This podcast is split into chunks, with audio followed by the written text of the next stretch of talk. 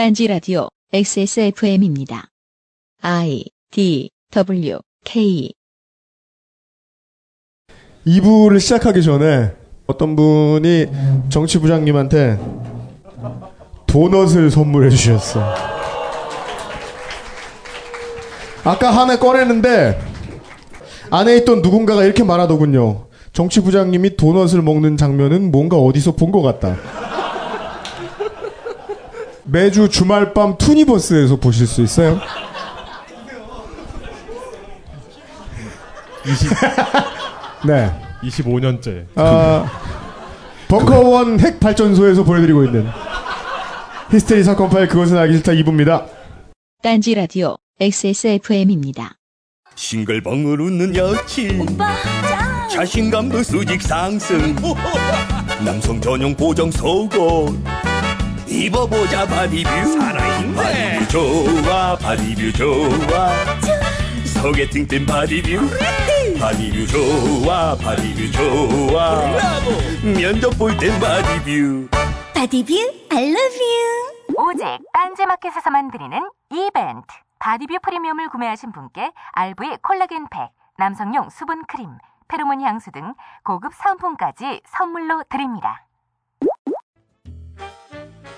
딴지마켓 고객에게 드리는 혜성급 이벤트! 빅그린 홈페이지 two three 샴푸 상품평에 응원 댓글을 남겨주시는 모든 분들께 빅그린 제품 3종 샘플을 무조건 보내드립니다. 와우! 당장 딴지마켓에서 자세한 이벤트 사항을 확인하세요. 아키가와 일가에 날아온 협박장. 그리고 요시코 요시코 어머니!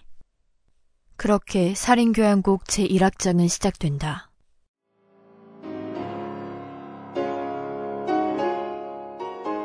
아키가와 저택에서 벌어지는 연쇄 살인 사건. 용실의 신부. 무서워. 가면 뒤에 감춰진 살인귀를 밝혀라. 동서 미스터리가 선정한 일본 미스터리 소설 백선에 뽑힌 하마오시로의 살인귀 국내 첫 출간. 천부 한정 살인귀는 예스24와 딴지마켓에서 만나보실 수 있습니다.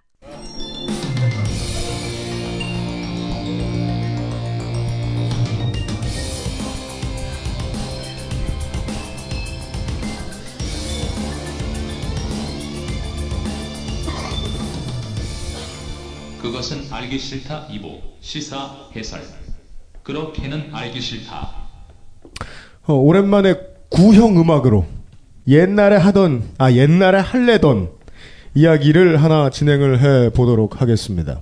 근한 아, 어, 얼마나 세야 되나요? 어, 근한 한 달 반 만에 정치부장님으로 다시 나타나신 방금까지 저 자리에 앉아 계시던 발글 성님에 비하면 착한 심성의 소유자 착한 심성. 물뚝 심성 정치부장님입니다. 박수를 맞아주십시오. 반갑습니다.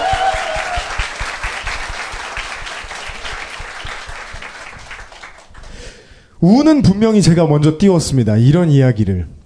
트위터를 이제 예의주시 하시는 분들은 아실 텐데, 아, 저희는 한 140자 내외로 방송회의를 하죠. 아, 예. 정치부장님이 쉼 없이 트윗을 하시면, 자, 그것을 보다 말고, 아, 이 트윗을 내용으로 원고를 써오세요. 그럼 140자가 14장이 되는 기적.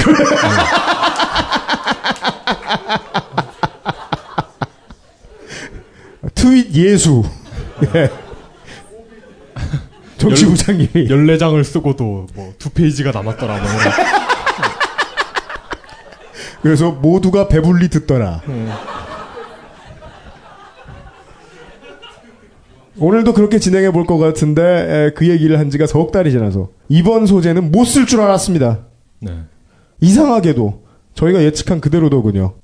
왜 어떤 것에 대한 기본적인 문제 제기는 매일 새로 생기는 일들에 똑같이 적용되는지 모르겠습니다. 그런 이야기를 하나 들어보겠습니다. 어, 말씀을 해 주셨다시피 이 내용을 준비한 거는 굉장히 오래됐습니다. 그때 사실 막 원고도 거의 한 반 이상 다 썼었고. 근데 그 핵심적인 내용만 빼고 완전히 새로 썼어요.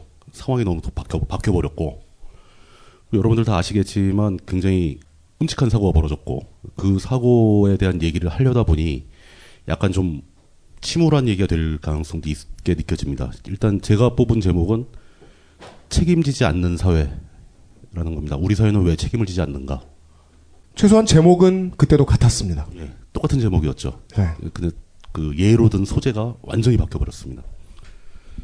제가 한번 여쭤볼게요. 이번 이번 그 세월호 사건이 터진 다음에 이 사건과 관련해서 눈물을 흘리면서 울어보신 분 많이 계실 텐데요. 예. 물론 사람에 따라 다 차이가 있지만 근데 그냥 슬플 때는 좀 울어도 되는 거죠. 뭐 우는 게 아무 문제 없는 거죠. 우리 사회는 이상하게 특히 남자들한테 울지 못하게 가르치는 그런 좀 안 좋은 버릇이 있어요. 뭐 일생에 세 번만 울라는 둥 뭐 이런 말도 안 되는 얘기가 있는데 네. 하지만 제 생각에 운다는 것은 굉장히 정상적이고 생산적이고 우리 몸에 좋은 신체 반응입니다.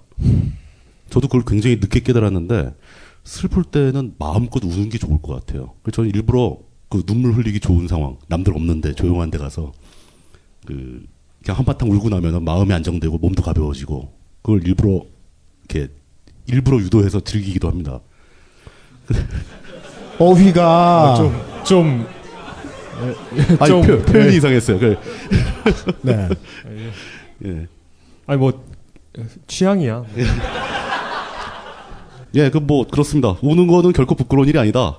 네. 잘울 줄 아는 것도 지혜다. 하지만 아무 데서나 막 울고 다니면 안 되겠죠. 예. 근데 그렇게 많은 사람들을 울린 이번 사건이 생겼는데 이 사건이 도대체 왜 생겼는가? 누가 잘못한 것이고 누가 책임을 져야 하는가? 그러니까 여기 오신 분들은 대략 이 사건이 왜 생겼고 왜 우리가 이렇게 대처를 못했으며 어디에 문제가 있고 이런 것들을 어지간히 다들 아실 겁니다. 그런데 뭐 여기도 잘못했고 저기도 잘못했고 해운 회사도 잘못했고 뭐 항만청도 잘못했고 해경도 잘못했고 심지어 대통령도 잘못했고 우리 사회가 다 잘못했다고 칩시다. 근데 뭐 다 잘못됐기 때문에 아무것도 못했다고 칩시다. 그럼 우리가 그 이 상황에서 그냥 비극에 빠져서 그냥 계속 울고만 있을 거냐? 아니면 이, 이 잘못된 상황을 어떻게 고칠 거냐? 이 생각을 지금쯤 해봐야 되지 않느냐? 그 이런 상황에서는 어쩌면은 누가 잘못했고 하는 걸 따지고 어떻게 고치느냐는 대안을 찾고 이러는 것보다 지금 당장 그 사태를 겪고 계시는 분들의 상처를 좀 위로해주고 치유할 수 있는 방안을 먼저 얘기해야 되는 게 맞습니다. 그건 또 그대로 고민을 해야 되죠. 그리고 그 치유하는 것도 그분들만 상처를 받은 게 아니잖아요. 우리 모두가 다 상처를 받았거든요. 그러니까 우리는 우리 자신을 치료하는 법도 생각을 해봐야 됩니다. 그것도 굉장히 중요하고 필요한 일이죠. 그렇지만 여기 저희는 또 저희가 해야 할 일을 또 해야 하는 거죠. 지난번 시간에 제가 이 말씀을 드렸었는데 저희가 할 수 있는 일이라는 게 다 그렇지 않습니까? 알기 싫은 이야기를 해드리는 거거든요. 그 지난 시간에도 얘기했던 그 쇼 머스트 고온 정신에 입각해서 다시 한번 이 사태를 냉정하게 분석해보고 앞으로 어떤 변화가 생기 어떤 변화가 필요한가 이거에 대해서 얘기를 해볼 생각입니다. 그리고 그이 이야기에 가장 중심되는 단어는 책임이 되는 거죠. 책임. 저희 책임으로 모든 것을 다 설명할 수 있을 거라고 생각을 합니다. 똑같이 책임을 주제로 이미 원고를 쓰셨고 우리 방송의 특성대로 오래된 특성대로 음, 당장 현안 얘기가 아니네요. 그래도 사람들이 알면 좋겠습니다. 라고 생각했는데 실제로 원고가 바뀐 내용은 소재만 바뀌었어요. 어, 책임을, 책임을 진다는 것이 무슨 말이냐. 이 얘기부터 시작해 보겠습니다. 책의, 책임은 언제 지는 건가? 뭔가를 잘못하거나 해야 할 일을 안 했을 때 책임을 지는 거잖아요. 그 책임을 다하지 못했다는 뜻은 뭔가 잘못했다거나 뭘 해야 할 걸 안 했을 때 생기는 일이죠. 근데 요, 여기서 약간 옆으로 세자면은 뭔가를 잘못한 거를 비난하는 건 대부분 맞습니다. 근데 뭔가를 하지 않았다고 비난하기는 되게 힘들어요. 음, 예. 그런가요? 예, 그렇죠. 뭐 공무원들 같이 자신의 임무가 정확하게 정해져 있는 사람들이 해야 할 일을 안 했을 때는 비난하기 되게 쉽습니다. 그 비난도 옳고요. 근데 어떤 선택 가능한 일을 하지 않았다고 비난하는 건 되게 힘듭니다. 그렇기 때문에 그 공무원이나 이런 조직 집단에서 네. 그건 우리 일이 아니에요라고 일을 그러니까 발을 빼려는 것이 굉장히 잘 이해가 되는 대목이죠. 그렇죠. 발을 빼는 게 가능하다는 것은 그건 우리가 해야 할 일이 아니었다고 하는 거죠. 네. 안 한 거를 부정하는 게 아니라 우리가 안 한 건 맞는데 우리가 했어야 하는 일이 아니다라고 다른 부분을 끊어내는 거죠. 잘못한 거를 비난하는 건 쉽지만 뭔가를 안 했다고 비난하는 건 굉장히 조심스러운 일이니까 그걸 앞으로 그 좀 약간 주의를 해주셨으면 좋겠다라는 얘기를 옆으로 하고 그다음 다시 돌아와서 뭔가를 잘못했을 때 책임을 진다. 그 책임을 못 지는 상황이 됐을 때 그 사람한테 책임을 물려야 한다고 얘기를 할 때 과연 그 책임을 어떻게 지는 게 옳은가? 이것도 한번 체계적으로 생각해 보실 필요가 있는 거죠. 그 사회 초년병들이 네. 많이 듣는 말이죠. 뭐요? 네가 책임을 어떻게 질 건데? 아, 그건 네. 책임을 지라는 말이 아니죠. 네. 내가 책임질 거야? 네. 일반적으로는 책임을 진다는 말하고 처벌을 받는다는 말하고 비슷하게 쓰여요. 네. 처벌받는 것은 책임의 아주 지극히 일부분에 불과합니다. 네. 책임 얘기는 굉장히 광범위하게 쓰이고 있죠. 근데 이 책임을 진다는 것이 정확하게 어떤 의미인지를 알아보고 그게 사회적으로 어떤 문제를 일으키는지를 알아야 우리 사회가 책임을 제대로 지고 있는지 안 지고 있는지 이런 얘기를 해나갈 수 있을 거 아닙니까? 그러니까 책임을 진다는 것의 의미를 좀 깊게 생각을 해보자. 아무 생각 없이 막 남들 다 쓰니까 쓰, 막 같이 쓰지 말고 이게 이제 그 딴지일보식으로 표현하면 뽕빨 정신이죠. 책임을 진다는 거에 완전히 세부까지 다 한번 생각을 해보자. 네. 예. 그렇게 해서 생각을 해봤습니다. 해봤더니 일단 크게 사전과 사후 두 단계로 나눠야 됩니다. 그러니까 사전 단계는 내가 해야 할 일을 하는 거. 그게 책임인 거죠. 네가 책임을 어떻게 질 건데 그- 그러면 두 가지 의미가 있는 겁니다. 네가 할 일을 그걸 할 수 있겠느냐. 너는 할 능력이 없지 않느냐. 네. 뭐 그런 의미도 들어 있는 거죠. 예. 그런 문제는 다분히 사전에 이제 따지는 단계가 되는 겁니다. 음. 그리고 내가 할 일을 하지 못했거나 아니면 내가 뭐- 무슨 일을 하는데 잘못했거나 이렇게 되면 사후 단계로 가는 거죠. 이미 책임을 일단 완수하는데 실패한 거예요. 자기 임무를 완수하는 실패를 한 거죠. 그럼 사후 단계에 책임을 진다는 것은 다분히 의미가 달라집니다. 사후 단계는 세 가지로 구분되는데 첫 번째는 사실에 대한 인정이죠. 그러니까 어떤 문제가 생긴 거죠. 그러니까 내가 아, 뭘 잘못했든지 안 아, 했든지. 제가 잘못했습니다. 이렇게. 예, 예, 예. 네. 그냥 무조건 제가 잘못했습니다. 그러면 사실 인정이 아니에요. 이러이러해서 어떤 일이 발생해서 내가 이걸 했어야 되는데 못했기 때문에 이런 문제가 생겼다. 이 자초지종을 밝히는 게 사실을 인정하는 단계인 거죠. 이걸 누가 봐도 아 그 제 말이 다 맞다. 상황은 이렇게 진행된 거다. 라고 다 동의할 수 있을 만큼 사실을 확실하게 밝히는 게 1단계입니다. 네. 그것도 책임지는 거에 굉장히 중요한 부분이죠. 예. 이걸 건너뛰면 아무것도 안 돼요. 두 번째 단계는 이제 다 밝혔고 내 잘못이라는 게 알려졌고 그러니까 사과를 해야죠. 사과하고 이 일로 인해서 피해를 본 관련자들한테 용서를 구해야 되는 거죠. 그러니까 사과와 용서가 두 번째 단계입니다. 그리고 어떻게 보면은 이 모든 단계 중에서 가장 중요한 게 세 번째 마지막 단계 사후에서 세- 제일 마지막 단계 재발 방지를 해야 됩니다. 네. 와, 제가 지금 멘탈 상태가 이상하긴 하네요. 세 번째가 당연히 처벌일 거라고 생각했네요. 처벌은 이 one, two, three 세 단계에도 안 끼는 더 부수적인 문제라는 거죠. 굳이 넣자면 처벌은 세 번째에 들어가는 거예요. 제일 중요한 거는 그 일이 왜 생겼는가, 왜 그렇게 잘못됐는가. 그리고 얘는 그 일을 고의로 그렇게 나쁜 짓을 한 건지 아니면 하다 보니까 그렇게 돼서 미안하게 생각하고 있는지 이걸 확인해야 되고 아, 처벌의 용도는 재발 방지군요. 세 번째 재발 방지에 들어가는 겁니다. 처벌을 그 사람이 잠- 감수함으로써 다른 후대인들한테 이렇게 실수를 하면 이런 처벌을 받게 된다는 걸 보여주는 거예요. 재발 방지를 위한 다양한 수단 중에 하나네요. 여러 가지 수단 중에 하나일 뿐- 뿐입니다. 네. 오히려 어떤 좀 중요한 역할을 하던 사람 같으면 재발 방지가 굉장히 복잡해집니다. 아, 이거는 내가 해봤더니 내가 잘못해서 실- 잘못된 건 맞는데 시스템에 문제가 있다.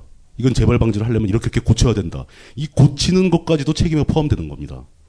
이래야 완벽하게 책임을 지는 거죠. 그러니까 뭐좀 생뚱맞은 얘기긴 한데 저, 저는 사형을 반대하거든요. 네. 그러니까 사형을 반대하는 이유는 그러니까 여기에서 이어지는 거예요. 그렇죠. 그러니까 누군가를 죽인다는 건 어찌 보면 정말 극단적인 처벌이잖아요. 처벌이 강화된 거죠, 그건. 근데 이렇게 처벌이 강하면 강할수록 이게 뭐 중색, 근대 유럽 뭐 이런 데 오면 아주 정말 그 복잡하게 죽이잖아요. 정성을 들여가지고 죽이잖아요. 굉장히. 그러니까 뭐 뭘 어떻게 뒤집고 어떻게 해가지고 죽이잖아요. 막 그런 식으로 네. 죽이는데. 네. 그러니까 이, 렇게 복잡하고 힘들게 고통스럽게 죽이는 것일수록 네. 시스템 자체를 바꾸지 않겠다는 의지라고도 보이거든요. 맞아요. 예. 네. 시스템을 유지하면서도 이 일 때문에 스트레스를 받은 사람들을 위한 퍼포먼스, 퍼포먼스를 하고 쇼지요. 예, 쇼도 하고 네. 재발 재발 방지 효과를 누릴 수 있다고 보는 거예요. 누릴 수도 있겠죠. 예, 일부. 예, 아주 요만큼. 네.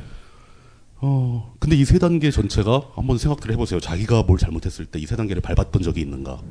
하나 하나 굉장히 다 힘든 겁니다. 첫 번째 단계, 자기가 잘못한 사실을 낱낱이 확실히 인정하고 사람들한테 알리는 것 자체가 너무 힘들고 부끄럽고 창피한 일입니다. 그리고 두 번째 단계, 다들, 남들도 그렇고 나도 그렇고 나도 인정하고 내가 잘못했다는 걸 알았다. 서로 알았다. 사과를 해야 되는데 대부분의 경우 이 사과를 할 때 조건을 붙여요.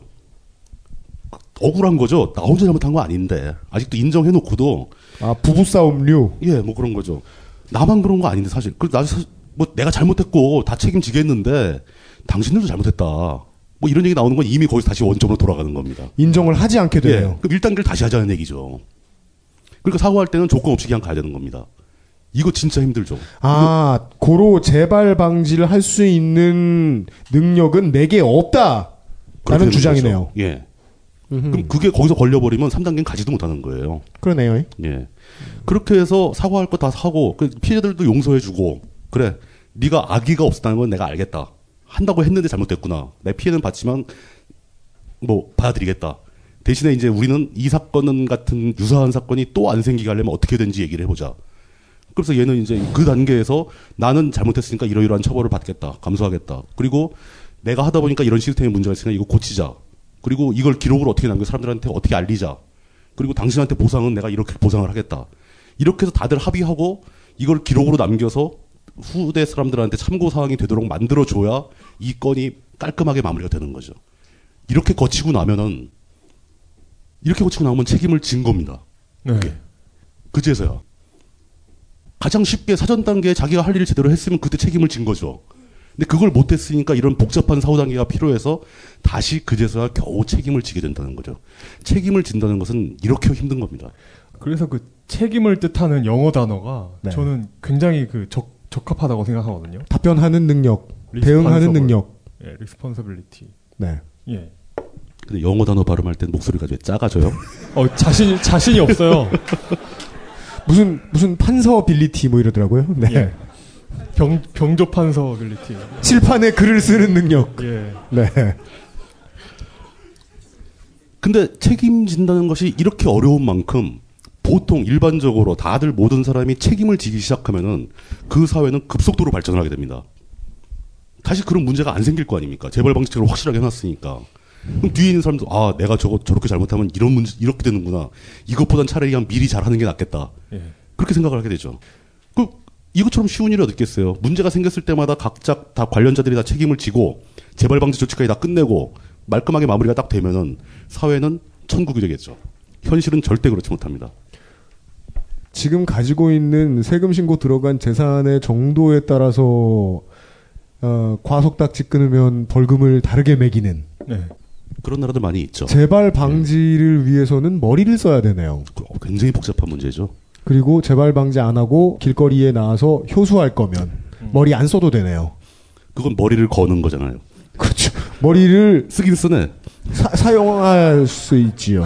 예. 자, 그러면 다시 또 돌아가서 책임을 져야 한다라는 게 굉장히 당연하게 생각되잖아요. 누구나 책임을 져야 한다고 얘기를 하지 않습니까? 근데 우리 사회에서 책임을 지는 게 당연한 이유는 뭘까요? 뭐 재발 방지에서 사회가 발전하기 위해서 사실 그 그것도 결과적으로 좋은 일이 되겠죠. 근데 그 이전에 누군가 책임을 안 지면은 그 사람만 문제가 되는 게 아니라 사회 전체에 피해가 발생을 합니다. 특히 사회가 움직이는 과정에서 중요한 역할을 담당하는 사람이 책임을 안 질수록 사회 전체에 큰 피해가 발생하죠. 그렇기 때문에 책임이라는 단어는 다분히 사회적인 겁니다. 네. 저기 어디 무인도에 사는 로빈슨 크루소는 책임질 일이 없죠. 그냥 자기가 죽어버려도 되고, 자기가 뭐, 뭐, 나무를 하나 베어버려도 되고, 시냇물을 돌려버려도 되고, 무슨 책임질 일이 없지 않습니까? 책임은 사회적인 말이다. 이 사회라는 거대한 기계가 돌아가는데 그 구성원들이 톱니바퀴처럼 돌고 있다는 거죠. 그 톱니바퀴 하나가 자신의 역할을 완수하지 못하면, 즉 책임을 못 지는 순간 사회라는 기계가 멈출 수도 있는 거예요. 중요한 톱니바퀴일수록. 뭐 하찮은 톱니바퀴면 아주 조금만 망가지겠죠. 그 문제에 대한 해석에 따라서 어, 사람들의 정치 성향이 많이 갈리죠. 예, 맞습니다. 네. 책임 포인트를 누구에게 잡느냐. 네. 내가 맨날 천안과 논산을 오고 가야 하는 일을 하고 있는 사람인데 내가 갑자기 하루에 3천 원씩 4천 원씩 더 쓰게 된 책임을 맥커리가 지냐? 어맹부가 지냐? 어맹부를 찍은 사람들이 지냐? 아니면 그 톨게이트 직원이 진. 에 따라 사람들의 해석이 걸린 문제네요. 그 지금 여러분들 다 웃으셨지만 실제로 톨비 올라가면은 톨게이트 직원들한테 화내는 사람 되게 많습니다. 그러니까 책임을 져야 한다는 것은 사회적인 문제고 사회에 피해를 유발하기 때문에 그 피해를 막기 위해서 책임을 져야 한다는 하나의 룰이 잡혀버린 거죠. 사회적인 룰이라는 겁니다. 근데 책임을 못 지는 일은 왜 생기는가를 생각할 때가 됐습니다. 분명히 다들 책임을 서로 져야 된다고 동의를 하고 있는데 못 지는 사람은 왜 못 지게 되느냐. 물론 이제 제일 간단한 것은 일하기 싫어서 자기한테 주어진 역할을 하다가 피곤하고 지쳐가 하기 싫어서 이런 아주 기본적인 것도 있겠죠. 이거 굉장히 오래 전부터 우리 사회는 이, 이거 이 문제를 나태 또는 뭐 태만 게으름이라고 부르면서 사회적 죄악으로 생각합니다. 어떤 면에서 보면 그게 그 책임을 지게 하기 위한 첫 번째 도덕률일 수도 있겠죠. 근데 그것보다는 오히려 그것도 어쩌면 여기에 포함됩니다. 자기가 그 자기한테 주어진 역할을 수행함으로써 얻는 이득보다 그거를 깼을 때 얻는 이득이 더 크면은 책임을 안 지게 됩니다. 네. 이게 아마 거의 대부분의 경우를 다 포함할 수 있는 표현일 거예요. 쉽게 말해서 공무원이 왜 뇌물을 받는가? 공무원은 뇌물을 받으면 안 됩니다. 뇌물을 받는 순간 책임을 완수를 못한 거예요. 사전 단계를 포기한 겁니다. 그 사람이 뇌물을 받게 된 이유는 내가 이걸 내 의무를 다하지 않아서 겪게 되는 발생할 가능한 피해보다 이 뇌물 액수가 더 큰 거예요. 이 해석이 끝났습니다. 선장의 개인적인 일탈을 욕하면 그 뒤에 있는 좀 더 근원적인 책임인 시스템이 교육을 제대로 시켜주지 않고 보수를 제대로 내주지 않았다라는 문제를 피해가게 되죠. 그러니까 이제 그런 상황을 막기 위해서 그런 부당한 이득을 취하기 위해서 자신의 역할을 안 하는 경우를 막아보려고 사람들이 아주 오래전부터 생각해낸 것이 바로 책임 비용을 물리는 것, 네거티브 전략. 이게 바로 처벌이죠. 네. 그러니까 어떤 형태로든 그 사람을 옛날엔 잡아다가 때리기도 했고 목을 베기도 했고 요즘엔 그 사람한테 엄청난 벌금을 물리기도 하고. 네. 그래서 다양한- 처벌은 일부분 맞는 거죠. 예. 근데 이 워낙 역- 인류 역사상 오랫동안 이 처벌이라는 전략을 너무 많이 쓰다 보니까 사람들이 책임진다는 말 하면 처벌부터 떠, 떠올리는 거예요. 네. 현대 사회의 관점에서는 책임은 아까 말씀드렸다시피 굉장히 작은 일부였다는 거. 근데 네가티브 전략을 딱 떠올리는 순간 어 그러면 네, 네가티브라고 저 포지티브 전략 당연히 있겠네 라는 생각을 해볼 수 있죠. 항상 처벌과 포상은 같은 겁니다. 이제 포지티브 전략이라면 당연히 뭐 채찍과 당근에서 당근이겠죠. 네가 완수하기로 약속한 책임을 다 지면 우리가 상을 주겠다. 이런 여객선 회사 같은 경우는 주어진 안전 매뉴얼을 다 지키면 성과급을 주겠다. 그렇죠.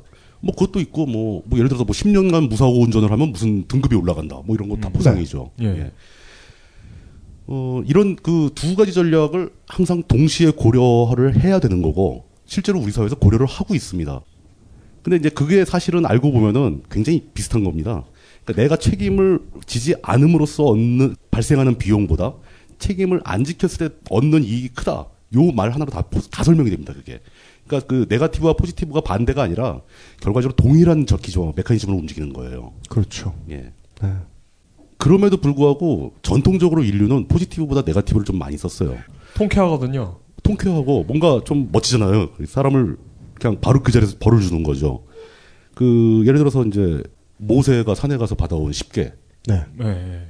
그거 뭐 지켜야 할 열 가지가 써 있죠. 그거 지킨다고 상 주는 사람은 없고 그거 안 지키면 지옥불에 떨어지는 거죠. 그렇습니다. 전형적인 네가티브 전략이죠. 아, 물론 뭐 지키면 구원을 받나요? 그, 그런 얘기는 안 써 있잖아요. 그리고 뭐 함무라비 법정 같은 거. 그러니까 뭐 눈에는 눈, 이에는 이. 이것도 처벌 전략이죠. 그리고 뭐 우리가 많이 아주 친숙하게 접하는 전문적인 법안도 있습니다. 뭐 밑장을 빼다가 걸리면 손목을 날린다. 어, 그렇죠. 예. 그렇죠. 밑장 빼다 걸리면 손모가지 잘리는 거 예. 몰랐냐 뭐 이러면서. 근데 그러니까 법리적인 토론을 하고 있는 예. 거잖아요. 그 사람이 구라를 안 치고 저 제대로 도박을 했다고 해서 상 주진 않아요. 음. 아, 그렇죠. 오히려 호구가 돼서. 호구가 되죠. 그렇죠. 근데 최근 들어서 점점 갈수록 네거티브 전략이 좀 약해지는 경향이 있고 전반적으로 이제 포지티브 전략을 많이 씁니다. 그 사회의 어떤 트렌드죠. 그런데 이제 요즘에는 특히 이제 어떤 사회 구조를 바꾸거나 그럴 때 이걸 포지티브 전략, 뭐 포상 이런 식으로 표현하고 이제 또 뭐 인센티브 전략이라고 표현을 많이 합니다. 그러니까 어떤 룰이나 규정을 잘 지켰을 때 이득이 되도록 만들어주는 거죠. 굉장히 효율적인 전략입니다. 뭐 이런 식으로 다양한 전략을 쓰면서 우리 사회가 무사히 돌아갈 수 있도록 다시 말해서 각 구성원들 작은 톱니바퀴들이 자신의 책- 책임과 역할을 다할 수 있도록 이렇게 사회를 만들어 가려고 노력을 하는데 잘 안 돼요. 이게 인류가 수천 년 동안 노력을 해왔는데 아직도 이게 제- 제대로 구현되는 나라가 그렇게 많지 않습니다. 여기서 잠시 역사 얘기를 해보자면은 네. 사회 시스템이라는 것은 가끔 가다가 진짜 아주 근본적으로 뒤집어 엎고 새로 만들어야 하는 그런 필요가 있는 것 같아요. 음, 예. 역사를 살펴보면 이제 그게 왕조의 교체일 수도 있고 뭐 시민 혁명일 수도 있고 여러 가지가 있죠 역사적으로. 예. 제가 이걸 무려 숫자를 다 조사를 해왔어요. 예. 예, 예. 중국 역사에서 그 아주 초창기에 있던 은나라, 뭐 하, 상, 주 이런 나라는 약간 다분히 좀 전설적인 나라들이잖아요. 예. 사실 존재했는지도 좀 약간 의심스럽기도 하고. 근데 그 다음부터 그 이제 이런 나라들은 사실 그 중국 전체를 아우른다고 보기도 어려운 예, 나라들. 그러니까 그게 어디 구석에 조그만 나라였는지 아니면 전체를 예. 통일했다고 보기도 힘들고 그 나라다운 나라를 따지기 시작하자면 이제 진시황이 세운 진부터 보는 게 좋을 텐데 그 진시황의 나라가 약 15년 정도 성립을 했었습니다. 네. 금방 사라졌죠. 또 한나라 한나라가 굉장히 강대한 나라였죠. 한나라는 전한과 후한이 있는데 전한이 210년, 후한이 195년 정도 유지를 했습니다. 그러니까 의외로 길지 않아요. 예, 되게 짧아요. 예. 예. 그 다음에 우리나라로 쳐들어왔던 그 수나라, 그 고구려하고 싸우다가 제풀의 힘이 막 떨어져서 죽었, 망했다는 얘기도 있는데, 위진 남북조를 통일했죠. 예, 그 상당히 그 수나라도 광대한 영토를 가지고, 네. 내가 아무래도 소재를 잘못 골라온 것 같은. 처음에 예상을 못한 책임을 지셔야 돼요. 이걸 감당함으로써 예. 우선 인정하시고.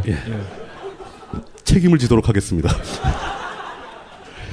어, 수나라가 37년, 당나라가 조금 깁니다. 289년 정도 했고요. 네. 송나라는 좀 약간 찔찔하게 갔지만 그래도 북송, 남송 다 합치면 한 319년 정도 했습니다. 네.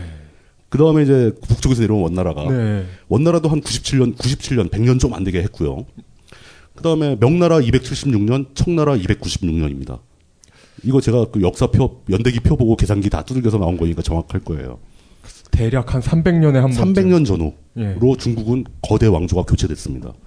뭐 아시겠지만 교체될 때마다 국가 시스템 다 뒤바뀌고 뭐 통치 체제 다 바뀌고 뭐 서- 수도도 바뀌고 대규모 변화가 벌어지죠. 우리나라는 좀 이상해요. 우리나라 뭐 신라가 거의 천년 갔죠? 근데 신라가 천년 갔다고 해도 초기 신라, 중기 신라, 후기 신라는 같은 나라라고 보기 힘듭니다. 네. 근데 뭐 그렇게 치면 삼국이 다 그렇죠. 5, 600년 이상 갔고. 뭐 그렇게 갔죠. 예. 그리고 고려와 조선이 각각 한 500년씩 갔는데 이거 상당히 오래 간 편이죠. 근데 고려는 굉장히 좀 약간 중세에 가깝게 중앙 집권적인 국가를 형성하지 못했기 때문에 좀 별도로 보더라도 조선 같은 경우는 저는 그냥 개인적으로 임진왜란 끝나고 조선이 한번 리셋을 한번 했어야 된다고 봐요. 근데 그게 안 되니까. 고려도 사실 원나라 침공 때 리셋을 했어야 그때 되는. 리셋을 했어야죠. 예. 예. 그- 그 리셋을 제때 못하니까 후기 조선이 그렇게 엉망진창이 돼버린 겁니다. 네. 전기 조선은 굉장지 멋진 나라였거든요. 그렇게 시스템 리셋을 못했어요, 우리는 잘. 다른 나라에 비해서 더 못한 것 같아요. 심지어 그 다음에 아주 격변기를 겪지 않습니까? 조선이 망한 뒤에. 근데 조선이 망하면서 어떤 일이 벌어졌는지 한번 생각을 해봅시다. 그 엉망진창이었던 후기 조선의 시스템들이 막판에 뭐 대한제국 한다면서 약간 뜯어 고치려고 노력을 했지만 채 고치는 게 자리 잡기도 전에 일제한테 뺏겼죠. 그 일제는 철저하게 자신들의 이익에 복무할 수 있도록 시스템을 만들어 버립니다. 굉장히 근대적인 시스템이 들어왔죠. 네. 식민지 근대화론이라고 사람들이 주장하긴 하는데 그게 반은 맞고 반은 틀리죠. 근대적인 시스템이 도입됐지만 우리가 원해서 들어온 건 아니잖아요. 그리고 그 시스템도 일제가 패망하면서 리셋할 찬스가 또 있었습니다. 또 못하고 미군정하고 이승만에 의해서 거의 그대로 8, 90% 이상 그대로 유지가 돼버립니다. 네. 예. 그 뭐 이승만 시스템이 4.19로 인해서 또 리셋되느냐? 못 됐죠. 또. 금방 박정희에 의해서 거의 그대로 또 유지가 됩니다. 그러다 보니까 어떤 문제가 있냐면은 우리는 그 우리의 시스템을 20세기 이후에 우리 손으로 한번 제대로 리셋을 해본 적이 없는 거예요. 타이에 의해서 들어온 거죠. 지금 우리나라 법 체계 같은 거, 또 국가 운영 체계 뭐 이런 시스템 이게 그 아까 얘기했던 뭐 네가티브와 포지티브 전략을 이용하고 사회 구성원들이 책임을 질 수 있는 방안을 만들고 규칙을 제정하고 이거는 굉장히 중요한 문제인데 누가 일방적으로 독단적으로 결정해서는 곤란하지 않습니까? 사회 각 세력들의 그 합의를 통해서 뭐 타협을 보고 협의를 해서 결정을 해내야 되는데 그걸 한 번도 해본 적이 없고 어디 남들이 쓰던 걸 다 갖다가 카피해서 쓰고 있는 겁니다. 주체적으로 국가 시스템을 처음부터 다시 만들어 가지고 아예 혁신시켰던 사람이 정도전 이후에 없다. 정도전 이후에 없어요, 진짜. 예. 정도전은 굉장히 그 일을 했죠. 그 초기 조선을 거의 만들다시피 한 사람이니까. 네. 이게 경국대전은 굉장히 근대적이죠. 예. 지나치게 근대적이에요. 예. 그 깜짝 놀랄 정도로. 예. 역사 얘기 그렇죠. 언제 끝나요? 아, 듣기 싫다는 건 아닙니다. 다 끝났습니다. 그 단적으로 얘기해서 우리나라 헌법만 봐도 여기저기 다른 나라에서 빌려 카피해온 흔적이 골고루 다 섞여 있습니다. 그것도 카피도 직수한 것도 아니고 독일제 헌법을 일본이 베껴 쓴 걸 우리가 베꼈죠. 그리고 스위스 헌법이랑 섞어가지고. 예.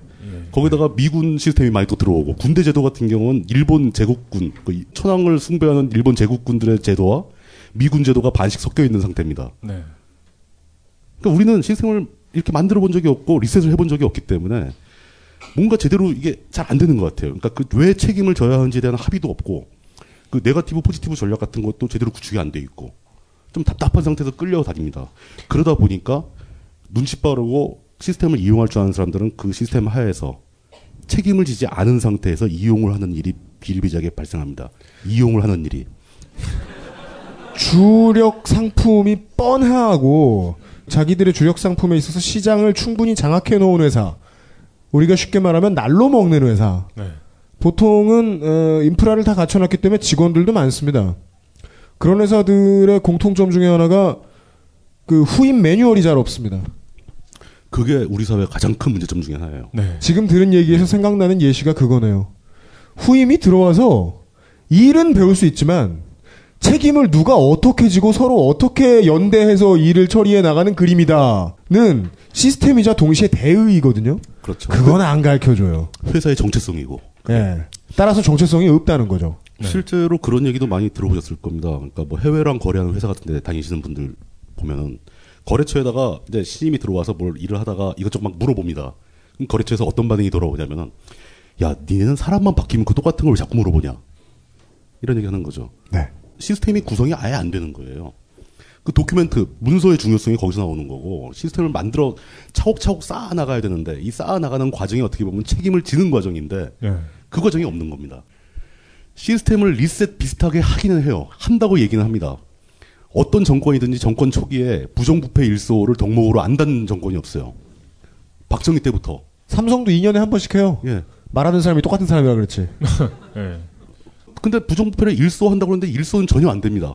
오히려 이 어떤 부작용을 양산하냐면 특히 독재, 독재 정권들 뭐 이승만 이승만은 별로 안 그랬던 거 아니 그랬죠 이승만도 박정희 전두환 노태우 다 오면서 부정부패를 일소하겠다고 하는 대책이 주로 어떤 거냐면 처벌을 극단적으로 강화하는 겁니다.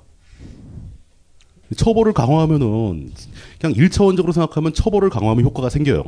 아까 얘기한 그 비용 문제의 관점에서 봤을 때 내가 공무원이다. 근데 정권을 잡은 사람이 부정부패 일소를 하면서 부정부패 걸린 놈은 3대를 멸문시키겠다.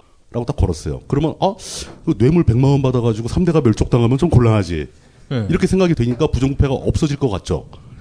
근데 여기에는 함정이 있는 겁니다. 이 사람이 잘못 그 부정부패를 저질렀다는 것을 검증할 시스템은 있느냐? 음. 사람들은 처벌이 아무리 강해도 내가 안 걸리면 된다고 생각을 하게 되죠. 반대로 또 처벌이 굉장히 강해졌습니다. 정권이 바뀌면서 뭐 뭐 기강 확립 기간 뭐 부정부패 일소 뭐 정의사회 구현 막 이러면서 그럼 공무원들은 어떻게 하냐면 최대한 안 걸릴 수 있는 보호 장치를 만드는 겁니다. 짜고서. 부정부패를 없애겠다라고 하는 정권이 들어서면 무슨 미성년자 고용한 뭐 유흥업도 이런데 사람들만 줄줄이 잡아갈 뿐이죠. 그거- 물론 그런 게 나쁜 것이긴 그- 합니다만. 그래서 물론 이게 이제 사회에 나쁜 짓 저는 아직 흡연자라 잘 모르겠습니다만 그런 걸 봤어요. 좋은 예가 될 수 있을지 모르겠어요. 대구에서 동성로에 가서 막창집에 들어갔어요 친구들하고. 천장에 뭐가 써 있는데 그걸 보더니 친구가 야 진짜 이 동네 쿨하다 이러는 거야. 프린트채로 떡하니 썬팅돼서 이렇게 써 있어요. 11시 이후부터 흡연 가능. 그 무슨 의미죠? 책임을 지지 않기 위한 연대죠. 어. 처벌에 대한 비용을 지불하지 않기 위한 노력. 그렇죠. 그러니까 그 처벌을 강화해서 뭔가 그 책임지는 사회를 만들고자 한다면은 처벌 받을 사람을 가, 가려내는 시스템 이게 같이 발전을 해야 됩니다. 이거 내비두고 처벌만 강화한다는 것은 그냥 프로포겐다에 불과하다는 거죠. 사람들한테 우리는 정, 부정패를 일소하기 위해서 이런 걸 하고 있다라고 보여주려고만 하고 보여주는데 아무도 처벌 안 받으면 이상하잖아요. 그러니까 사회적 합의를 통해서 처벌 받을 사람을 고릅니다. 네. 예를 들어서 아 이번에는 저 동대문구에 있는 술집들이 좀 당해라. 네. 네. 맞아요. 예. 뭐 다음번에는 저기 어디 있는 뭐 저 사창가가 한번 당해라. 그것이 비용을 적게 쓰는 방법이다. 네. 그 당하는 사람들조차도 그걸 서로 압니다. 그래가지고 아, 요번에 우리가 당할 테니까 그럼 나머지 업소 업소 사람들이 돈을 모아줍니다. 네. 그 사람은 깜빵 갔다 오는 거예요. 오면 자기 가게 그대로 있고 영업 다 할 수 있고 오히려 돈을 법니다. 그리고 다음번에는 다른 동네가 희생해 줍니다. 오히려 어떤 양 장사 잘 못하는 사람은 자기가 그걸 하고 싶어해요. 네. 음. 변화가 없는 거예요. 변화가. 이거 그 통신업체들이 영업 정지 이렇게 돌아가면서 이번엔 내 차례 이러면서 그렇죠. 예. 예. 그리고 영업점이 줬대고. 그러니까 힘들 힘들다 싶으면 영업 정지를 먹어요. 이번엔 내가 찌를게 이러면서 잠시 휴가 뭐 이런 거. 무슨 호텔의 내부 공사 같은 거예요. 그러면은 이제 그 대리점들 엿 먹고 네.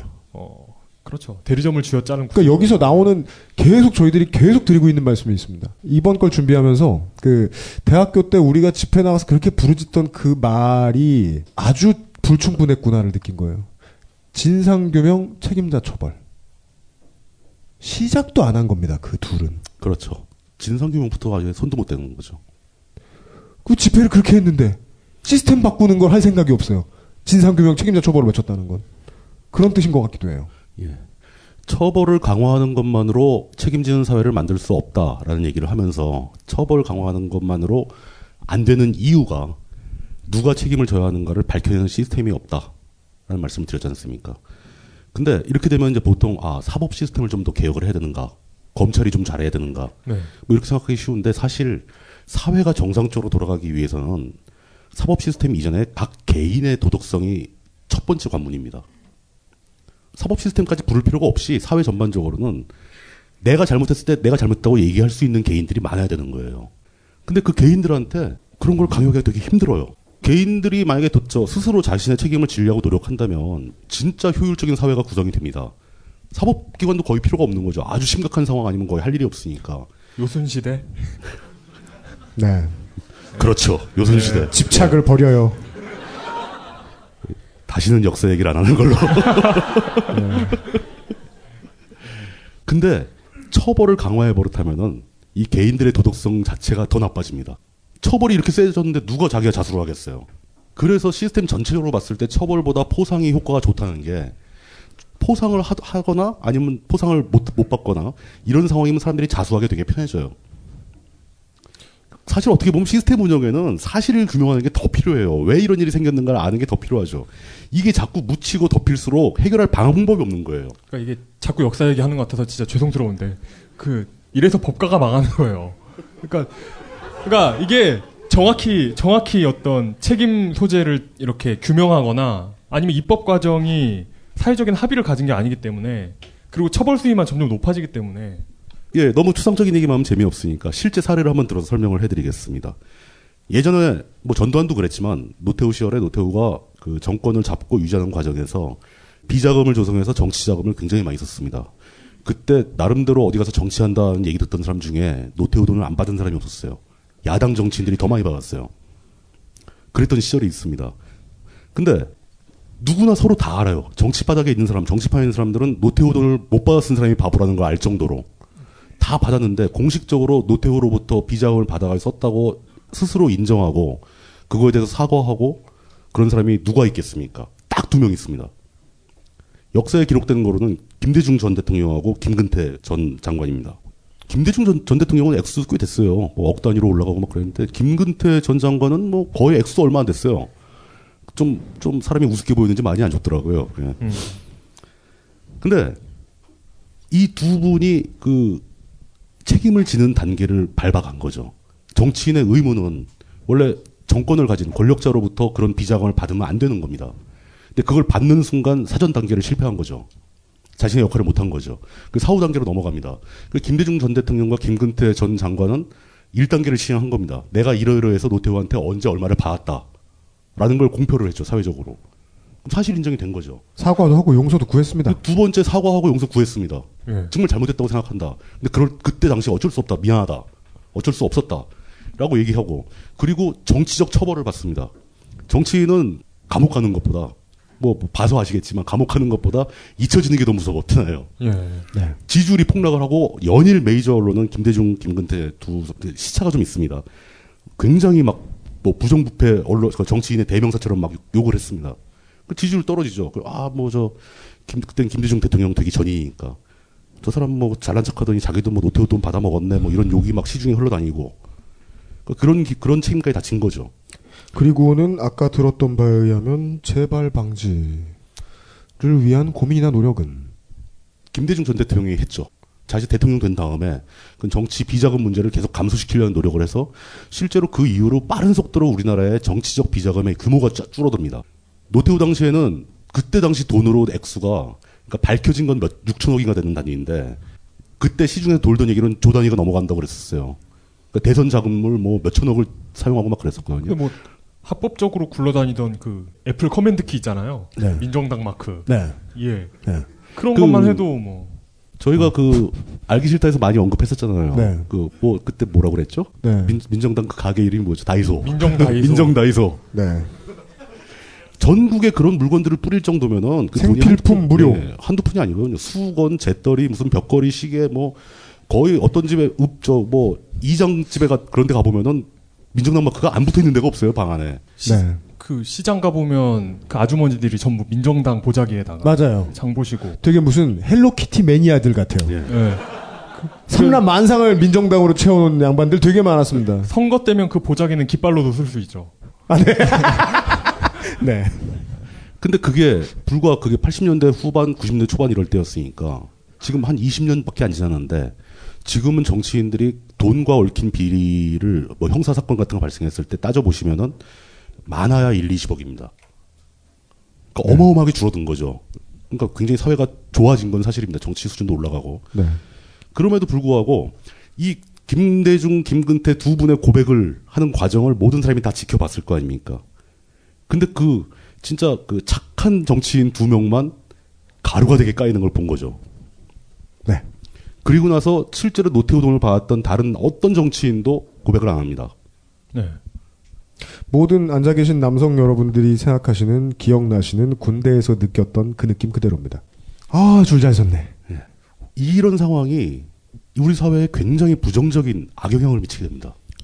그러니까 뭐 어, 뭐가 잘못됐을 때 이거 왜 잘못됐는지를 생각하는 게 아니라 네. 그 누구 하나 조지는 모습을 위해 보여줘야 되는 상황. 그렇죠. 그걸로 모든 걸 해결해버리고 덮어버리고 그때 노태우한테 돈 받은 사람들은 다 자신들이 면죄부를 받았다고 생각을 하게 되는 거죠. 그러면 사람들은 앞으로 기회가 되면 또 받을 거 아닙니까? 또 면죄 받으면 되지. 줄만 잘 서서 나만 피하면 되지. 이렇게 돼가지고 책임을 못 지는 거죠. 근데 이게 어떤 이런 굵직한 사회적으로 굵직한 사건이 벌어지면서 그 사건을 보고 사람들은 교훈을 얻게 되는 거죠. 아, 이 사회에선 책임을 지는 사람이 망하는구나. 네. 굉장히 심각한 문제입니다. 위에서부터 책임지지 않고 뭐 이런 분위기가 퍼지고 어느 희생양 하나를 갖다 버림으로써 불에 태워가지고 하늘에 바침으로써 모두가 살아나고 이런 과정이 반복되면은 그다음부터 이제 점점 점점 더 책임을 안 지게 됩니다. 이제는 아예 사실 인정 자체를 안 하려고 들어요. 이게 아무도 모르는 상태에서 나서가지고 사실 인정을 하기는커녕 자수하기는커녕 너무 뻔해가지고 증거가 막 앞에 눈앞에 떠, 딱 있는데도 나는 정치적 희생양이다라고 주장을 하기 시작합니다. 왜냐 인정을 하는 순간 빼도 박도 못하게 되거든요. 인정을 안 해버리는 거예요. 이런 상황 정치권뿐 아니고 직장 사회 많이 보셨을 겁니다. 그 몰인정과 몰양심은 인프라를 형성할 수밖에 없다는 것이 제가 요즘은 팟캐스트 시세에 제일 많이 하는 거거든요. 엄연히 성매매와 관련된 법이 있습니다. 누가 봐도 명확한 법이 있고. 하지만 대한민국 남성들은 대부분 하는데 재발 방지에 아무도 힘쓰지 않은 사회의 문제. 거기다가 그게 더 안 좋은 상황이 뭐냐면은 한번 지난 10년간 지난 10년간 정치적으로 언론에 보도된 사건들이 어떻게 흘러왔는가를 곰곰이 되새겨봤더니 네. 제 느낌은 그거였어요. 전반적으로 거의 모든 사건의 중심이 되는 인물들이 더 뻔뻔해졌습니다. 예전에는 사과하는 사람이 꽤 많았어요. 그러니까 예를 들어 무슨 일이 터졌을 때 예. 아유 죄송합니다 제 책임이네요라고 얘기하면 예. 아 그러냐 이렇게 그, 어, 아 그러냐 그러면 책임을 져라 이렇게 흘러가는 게 네, 아니라 네. 아 너만 죽으면 되겠네 그런 식으로 가지고 죽이기 시작하죠. 한 20년 전만 해도 정치인이 어떤 사건에 연루돼 가지고 검찰의 소환만 봐도 일단 사과를 했습니다. 네. 무리를 일으켜 죄송합니다. 사과했습니다. 예. 굉장히 그 일반적인 정치적 언사였죠. 무리를 일으켜 죄송합니다. 근데 요즘에는 검찰이 기소를 해도 사과를 안 합니다. 네. 이건 정치적 사건이다 그렇게 주장하, 주장하죠. 네. 이번 정권이 들어서자마자 그러니까 그 박근혜 대통령 당선 직후에 파업 중이던 노동자 몇 분이 이렇게 자살하셨죠. 네. 그러니까 이 정권의 반응이 어, 대표적인 그런 책임지지 않는 그렇죠. 우리가 그게- 무슨 우리가 우리가 죽였냐. 그 그러다 보니까 이게 검찰에 걸린 그 반쯤 죄인들만 그러는 게 아니고 사회 전체가 그렇게 돼가는 겁니다. 네. 기업의 총수들 이건희는 우리 사회가 좀 더 양심적인 사회가 됐으면 좋겠다고 얘기를 합니다. 전에 얘기했잖아요. 그러니까 대기업의 창의성이란 얘기하지 않았는데 벌어다 주는 돈이고 우리 사회가 더 양심적이었으면 좋겠다는 얘기는 네 재능을 좀 더 나에게 더 바쳐라라는 숨기지 말고 양심적으로 행동해라 이거지. 예, 예. 그리고 더 최악인 것은 이런 진짜 제가 보기에는 상식적으로 봤을 때 이건 뻔뻔할 수밖에 없는 뻔뻔하다고밖에 표현할 수 없는 그런 행동들인데 이 뻔뻔한 행동을 뭐라고 표현을 하냐면 전략적인 행동이라고 얘기를 합니다. 그렇습니다. 아주 미치겠는 거죠. 그렇게 행동을 해야 이 사회에서 성공하고 자기의 지위를 놀릴 수 있고 영향력을 확대할 수 있게 되는 거예요. 그런 사람들 정치인들 말고도 많이 보셨을 겁니다. 회사에서 저 징계위원회 같은 거 열렸을 때 한번 그런, 그런 걸 경험해 보시면은 다들 누군가의 얼굴이 떠오르실 겁니다. 직장이나 학교에서. 예. 뭐 직장에서 그런 사람들 많죠. 그러니까 팀원이 세운 공로를 가로채는 팀장. 음. 그렇죠. 그래놓고 팀원한테 너도 나 너도 내 이치가 되면 그렇게 하게 될 거다.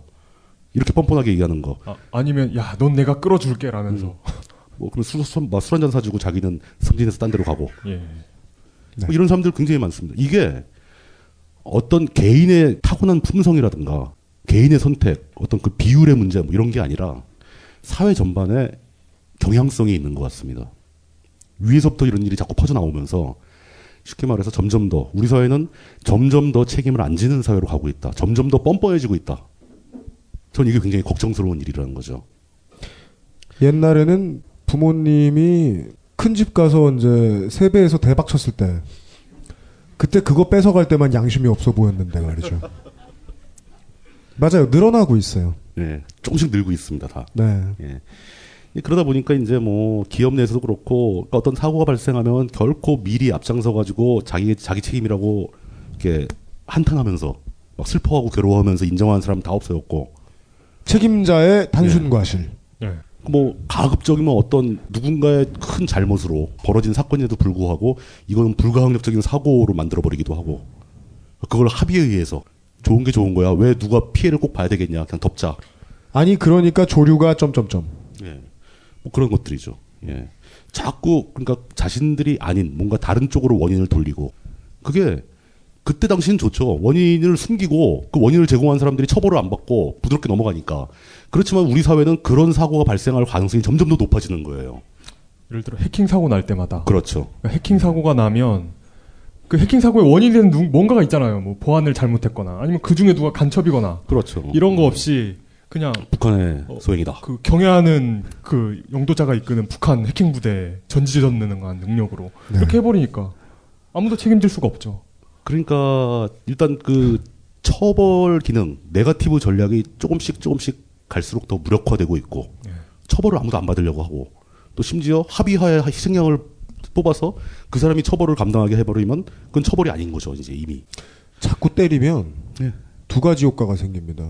나는 잘못하지 않았는데 때리는구나라고 생각하는 믿음. 그렇죠. 나머지 하나는 맷집. 이제 맞는 것도 별로 걱정이 안 돼요. 일부하고 연결되는 게 네. 이런 게 이제 그 맷집이 강해지니까 이게 이제 그냥 영업 수단이 되는 거죠. 나쁜 기사를 쓰고 뭔가 비리를 폭로하는 게 네. 이제 더 이상 뭐 정의 구- 사회를 구현하는 도구가 아니라 음. 영업 수단이 되는 거예요. 우리가 아는 어, 맷집만 좋아지고 일 못하는 음. 민주당 아 근데 민주당 사람들은 단체로 휴가 갔어요? 그런 것 같기도 하고 전혀 언론에서 안 보여가지고. 물론 정략을 생각해줘야 되니까 예. 납작 엎드려 있는 게 맞긴 한데 예. 왠지 영원히 엎드려 있을 것 같다는 생각은 들어요. 그또 아마 그럴 겁니다. 지금 납작 엎드려 있으면서 이게 전략적인 행동이야라고 얘기하고 있을 겁니다. 처벌만 그런 게 아니에요. 처벌이 그런 식으로 돌아가면서 희생양을 골라서 안겨주는 선물처럼 돼버리다 보니까 포상도 효과를 잃어버립니다. 네.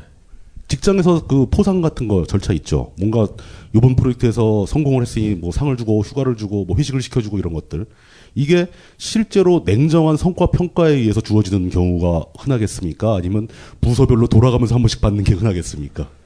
처벌을 똑바로 할 수 없는 시스템은 포상도 할 수 없다는 얘기입니다. 당연하죠. 그 아까 뭐 그 팀원의 공로를 가로챈다 하셨는데 가로챈 성과를 통해서 포상을 받았다. 그럼 과연 그 조직이 효율성이 높아질 것인가? 그건 포상에 의미가 없는 포상인 거죠. 포상이건 처벌이건 그 1단계. 사실이 밝혀진 다음에 적절한 곳에 가야지 효과가 나오는 거지. 엉뚱한 사람한테 가는 처벌과 포상이 무슨 효과가 있겠습니까? 처벌과 포상이 가지고 있는 본질적인 의미 자체가 사라져가고 있는 거죠. 사실 대한민국 사회로 오래 산 사람 입장에서는 그런 게 의미가 있구나 하는 되게 생경한 기분이 드네요. 포상이 원래 그런데 쓰이는 거였구나. 네. 그런 게 제대로 쓰이는 사회가 있긴 해? 뭐 이런 거죠. 네. 예. 잘 쓰이는 걸 본 적이 없거든요. 좀 안타까운 일이죠. 그게 제가 이름 붙인 책임지지 않는 사회, 그 우리의 현실의 자화상이라는 거죠. 이 얘기를 이제 진짜 본격적으로 현실에 비추어가지고 얘기를 해보기로 하겠습니다. 너무 하드코어하게는 안 하겠습니다. 그래도 숨은 좀 골라야 되겠습니다. 예. 아, 10분 후에 다시 돌아오겠습니다. 이경식입니다. 안녕하세요. 딴지마켓 조립 PC 판매 책임자 이경식입니다. 요즘 딴지에 걸려있는 재산이 때문에 나름 유명이 되었는데요. 직접 용산 매장으로 찾아오시는 분들은 먼저 알아봐 주시고 배달을 갈 때에도 제 얼굴 보고 바로 열어주시더라고요. 요즘 저의 가장 큰 고민이 바로 이겁니다. 저도 사실 용산 용팔이었거든요. 파리를 날리다가도 호구 손님 하나 잡아서 눈탱이 치는 그 맛, 그 짜릿한 맛에 용팔이 짓을 하는 건데 제가 요즘 그걸 못하고 있습니다. 정말 아주 그냥 돌아버리겠다니까요. 그래서 결심했습니다. 이왕 이렇게 된 거 정말 정직하게 장사하자. 아니 정확히는 정직하게 장사할 수밖에 없습니다. 다 알아보시는데 말이죠. 은하기에서 가장 정직하고 가장 AS가 믿을 만한 조립 PC 전문 업체 컴스테이션의 졸라 유명한 이경식이었습니다. 이왕 이렇게 된 거 아예 제 휴대폰도 밝혀버리겠습니다. 011-892-5568 전화 주십시오. 제가 직접 받습니다. 감사합니다. 가사 노동과 학업, 직장 스트레스로 지친 가족을 위한 최고의 선물. 한국에서 구라파의 맛과 향을 덤으로 느낄 수 있습니다. 우리 가족의 건강은 아로니아가 챙겨줘요. 100% 폴란드산 아로니아 열매 농축 과즙. 평산네이처 아로니아 진진 보다 자세한 사항은 딴지마켓에서 확인하실 수 있습니다.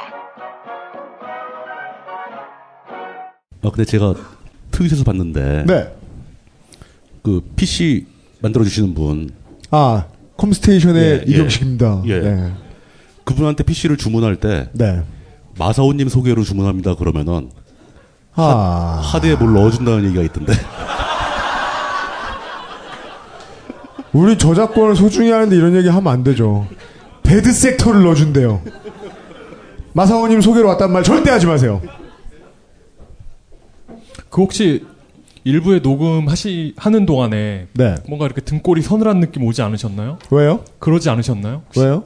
어, 그 녹음하시는 동안 뒤에 그 오파코 가죽 그 타블렛 패드 타블렛 커버를 지나가셨어요. 만드신- 지나가셨어요. 아, 뭐 평소에 무슨 뭐 대검을 들고 다니는 것도 아니고 왜.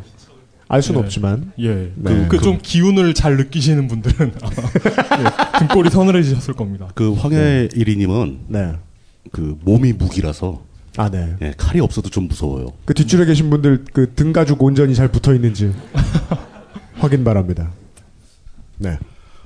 자 이제 이번에 벌어진 세월호 사건에 대한 얘기를 할 생각인데요. 예.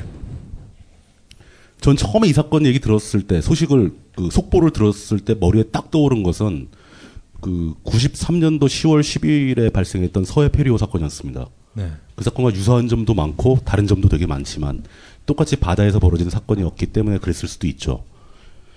어, 서해 페리오 사, 서해 페리오는 그 전북 부안군 위도 앞바다에서 운행을 하던 약 110톤급 110톤이면 굉장히 작은 배입니다.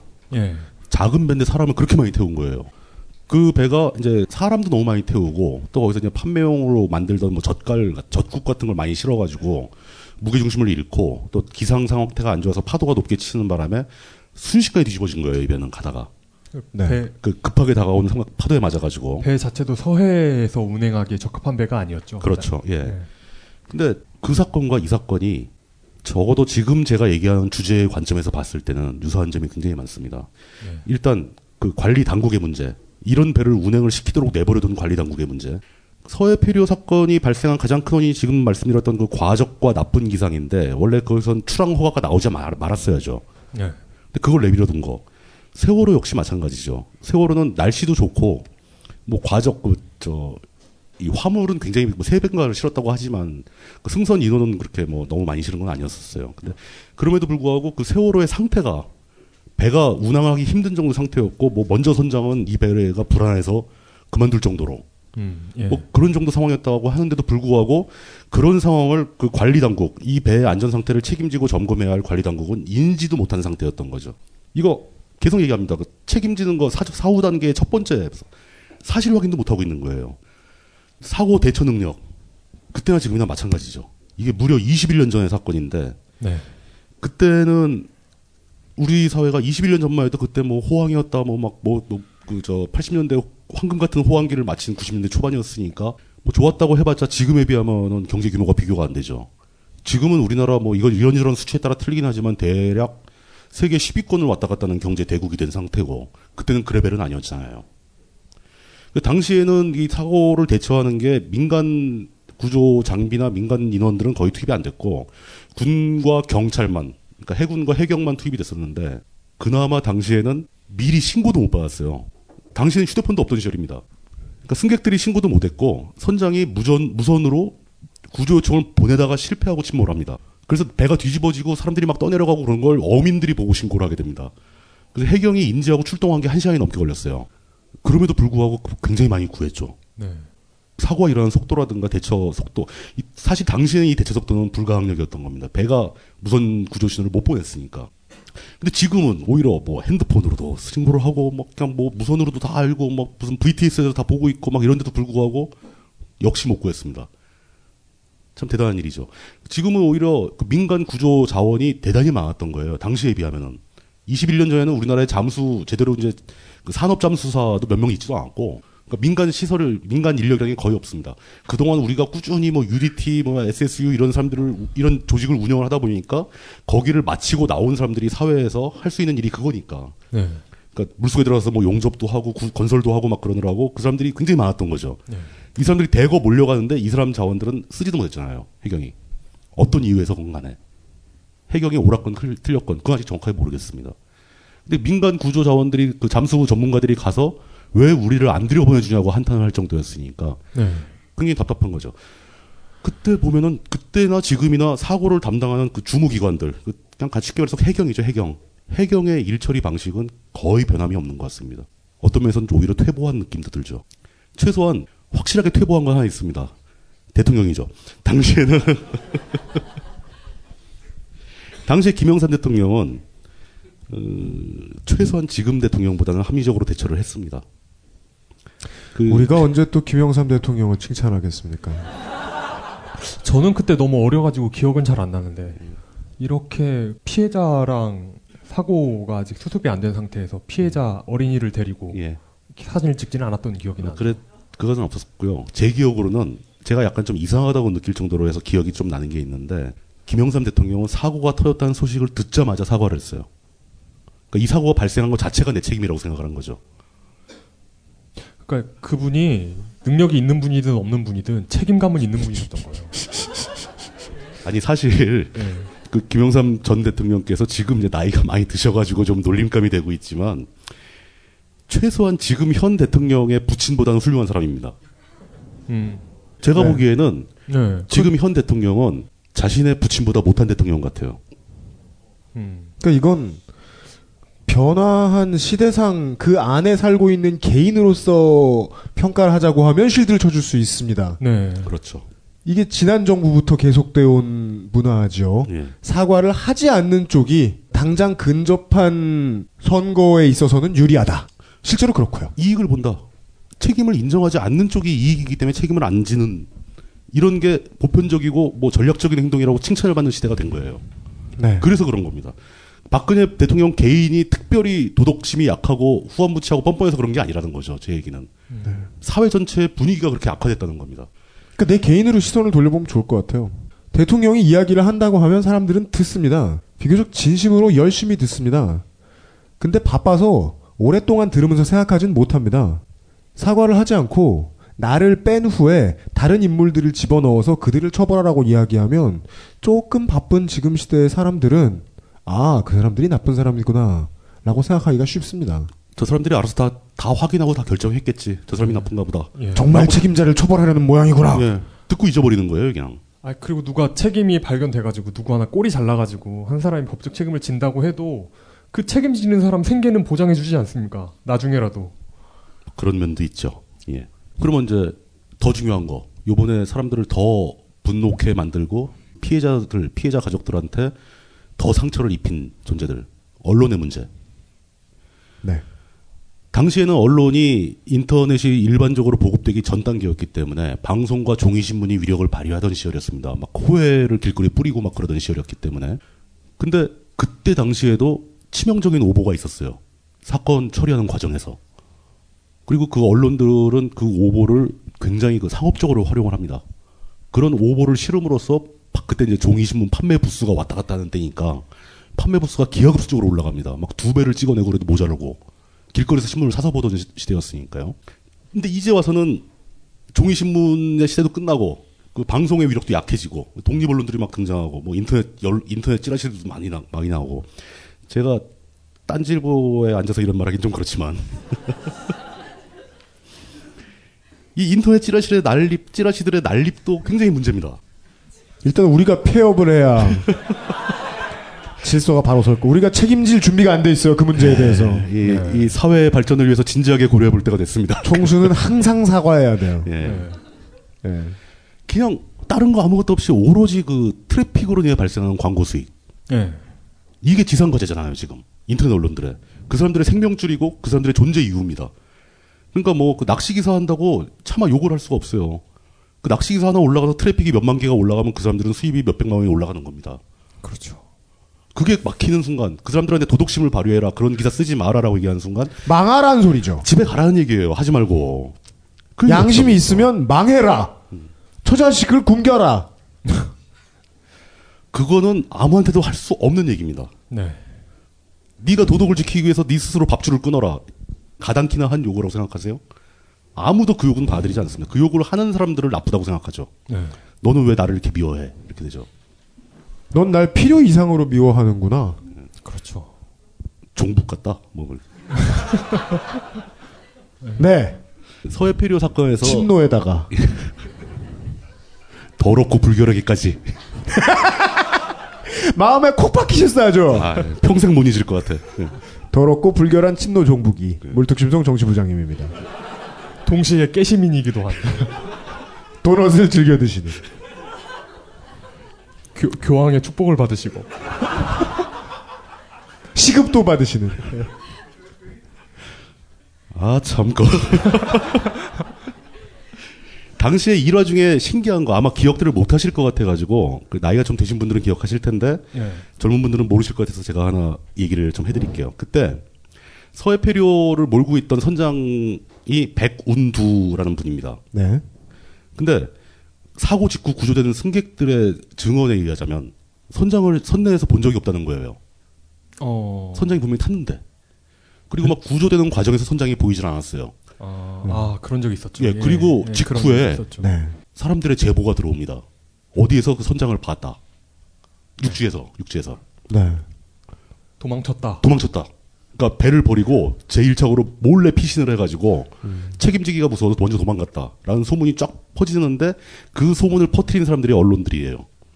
제보를 연일 캐면서 그 제보를 몇 개를 보도로 하면은 유사 제보는 무, 뭐, 무수하게 쏘여 들어오죠. 예, 예. 아 나도 비슷한 사람 본 것 같아. 그러면서 뭐 엉뚱한 사람이 얘기해주고 네.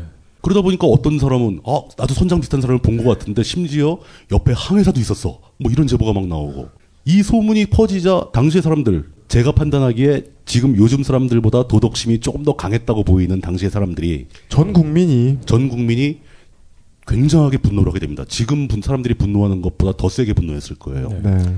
얘를 찾아라. 그랬었죠. 뭐 찾아서 처벌하자. 그랬더니 이제 가만히 있을 수 없는 사법 당국이 나섰죠. 경찰 검찰이 나서가지고 일단 그 선장의 유가족들을 찾아가서 일단 내놔라 빨리. 집에 어딨냐? 오자 않냐. 유가족들을 막 닥달하기 시작하고 전국에 지명수배를 내립니다. 난리가 났었죠. 근데 이제 그 구조 작업이 진행되면서 선체를 인양하고 막 그런 과정이 거의 끝 무렵에 그 조타실에서 선장과 승무원들이 최후까지 구조 요청을 보내려고 기계를 붙잡고 씨름을 하다가 죽은 시체가 발견됩니다. 유명한 얘기예요. 네. 당시에 사람들을 굉장히 말문이 막히게 만들었던 아 얘기죠. 잘못했다. 안 유명한 얘기예요.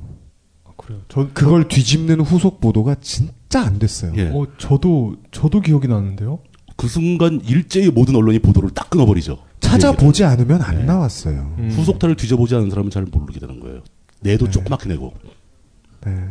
그 그때 모 언론에서는 그 제호를 말하기 힘든 모 언론에서는 그 선장이 살아있을 확률이 98%라는 수학적 보도까지 합니다. 이런 보도 좋아하는 아직도 지금도 좋아하죠. 왠지 숫자를 쓰면 뭐 신뢰도가 좀 가잖아요. 네. 네.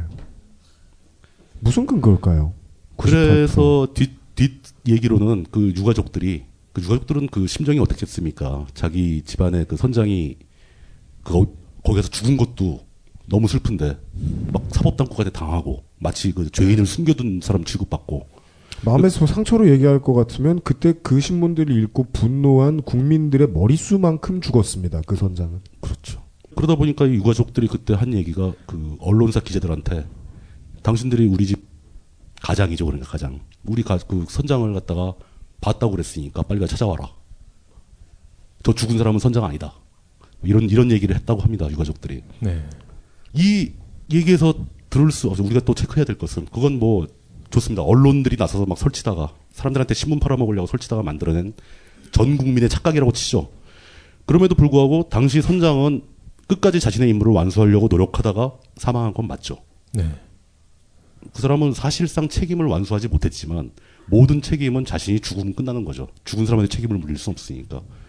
그 사람은 그 비극적인 상황에서도 자기 임무를 다하려고 끝까지 노력하다가 불가항력으로 죽은 겁니다. 지금 와서 생각해보면 그 사람은 진짜 선장이었던 거죠. 네. 그, 성, 그 승무원들도 다 마찬가지고 같이 죽었으니까. 책임진 사람. 음, 책임진 사람이죠. 네. 예. 세월의 선장은 완전히 다르죠. 이 사람 제일 먼저 탈출해버렸죠. 그 승객들, 그것도 어른들도 아니고, 당시 그 서해 페류의 주 승무, 저 승객들은, 그러니까 위도, 격포에 사는 어민들이 대다수였고, 네. 다수였고, 그 다음에 이제 낚시꾼들이 상당한 비율을 차지하고 있었고, 위도가 워낙 유명한 낚시터였거든요. 네. 그리고 그 행락철이라서 KT하고 뭐 경제기획원 같은 게 공무원들이나 관공서 직원들이 단체로 여행을 가다 간 사람들도 많았다고 합니다. 어떤 팀은 팀원 13명이 거기 가서 낚시를 하고 이제 뱃놀이하고 오겠다는 계획을 세우고 갔다가 3명이 살아 돌아옵니다. 그럼 살아남은 사람도 죽은 사람도 완전히 망가지죠. 저는 어떤 면에서는 이게 제가 여러분한테 설명드리고 있는 사회가 점점 더 책임지지 않는 사회로 가고 있다. 그런 안 좋은 경향성이 있다라는 것의 하나의 작은 증거라고 보여주는 겁니다. 그러니까 겨우 110톤짜리 웬만 어지간한 어선보다 조금 큰 규모의 여객선 선장은 배를 구하기 위해서 사람들을 구하기 위해서 끝까지 자기 목숨을 버릴 때까지 붙들고 임무를 수행했는데 지금 세월호는 그냥 기본 배수량만 6,835톤이에요. 배 사이즈가 몇십 배가 더 큰 배입니다. 세종대 세종대왕함이 몇 톤이죠?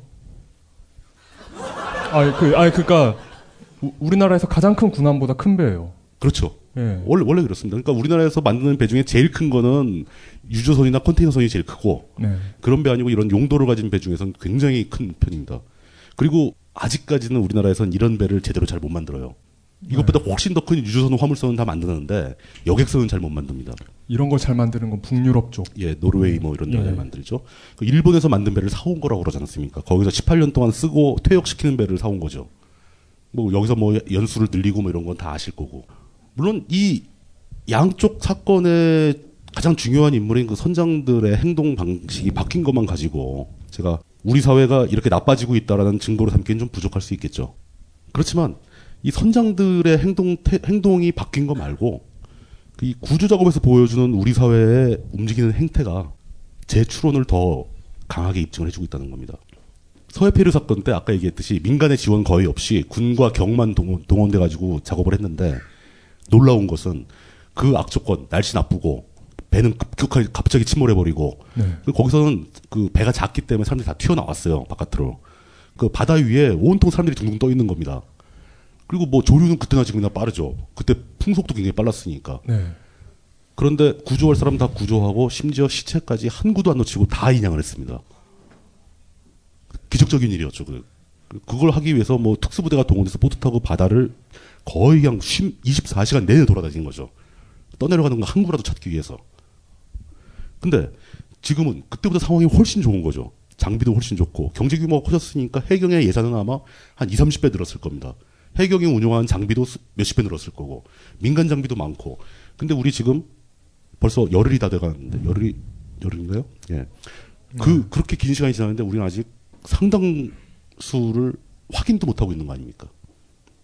배가 너무 커서 그럴 수도 있, 죠또 위치가 나쁠 수도 있고.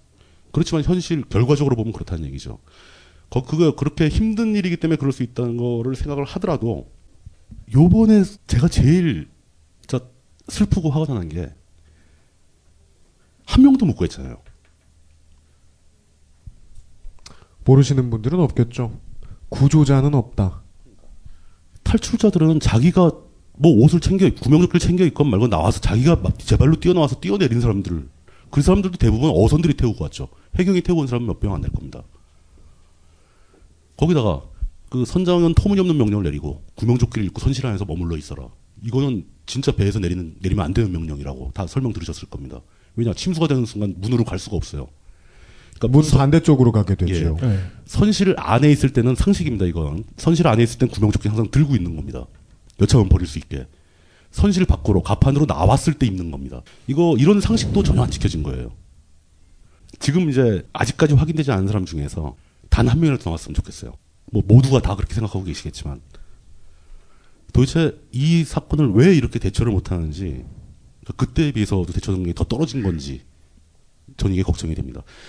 어 어제 그제 제가 이제 글을 한 게 답답하도 답답해서 글을 한 개 써가지고 인터넷에 올린 게 굉장히 많은 분들이 읽어주셔가지고 좀 정신이 없었는데 이제 관료와 돈 뭐 이런 거, 뭐 대통령의 책임 이런 글이었습니다. 뭐 안 읽으신 분 더 읽으셔도 됩니다.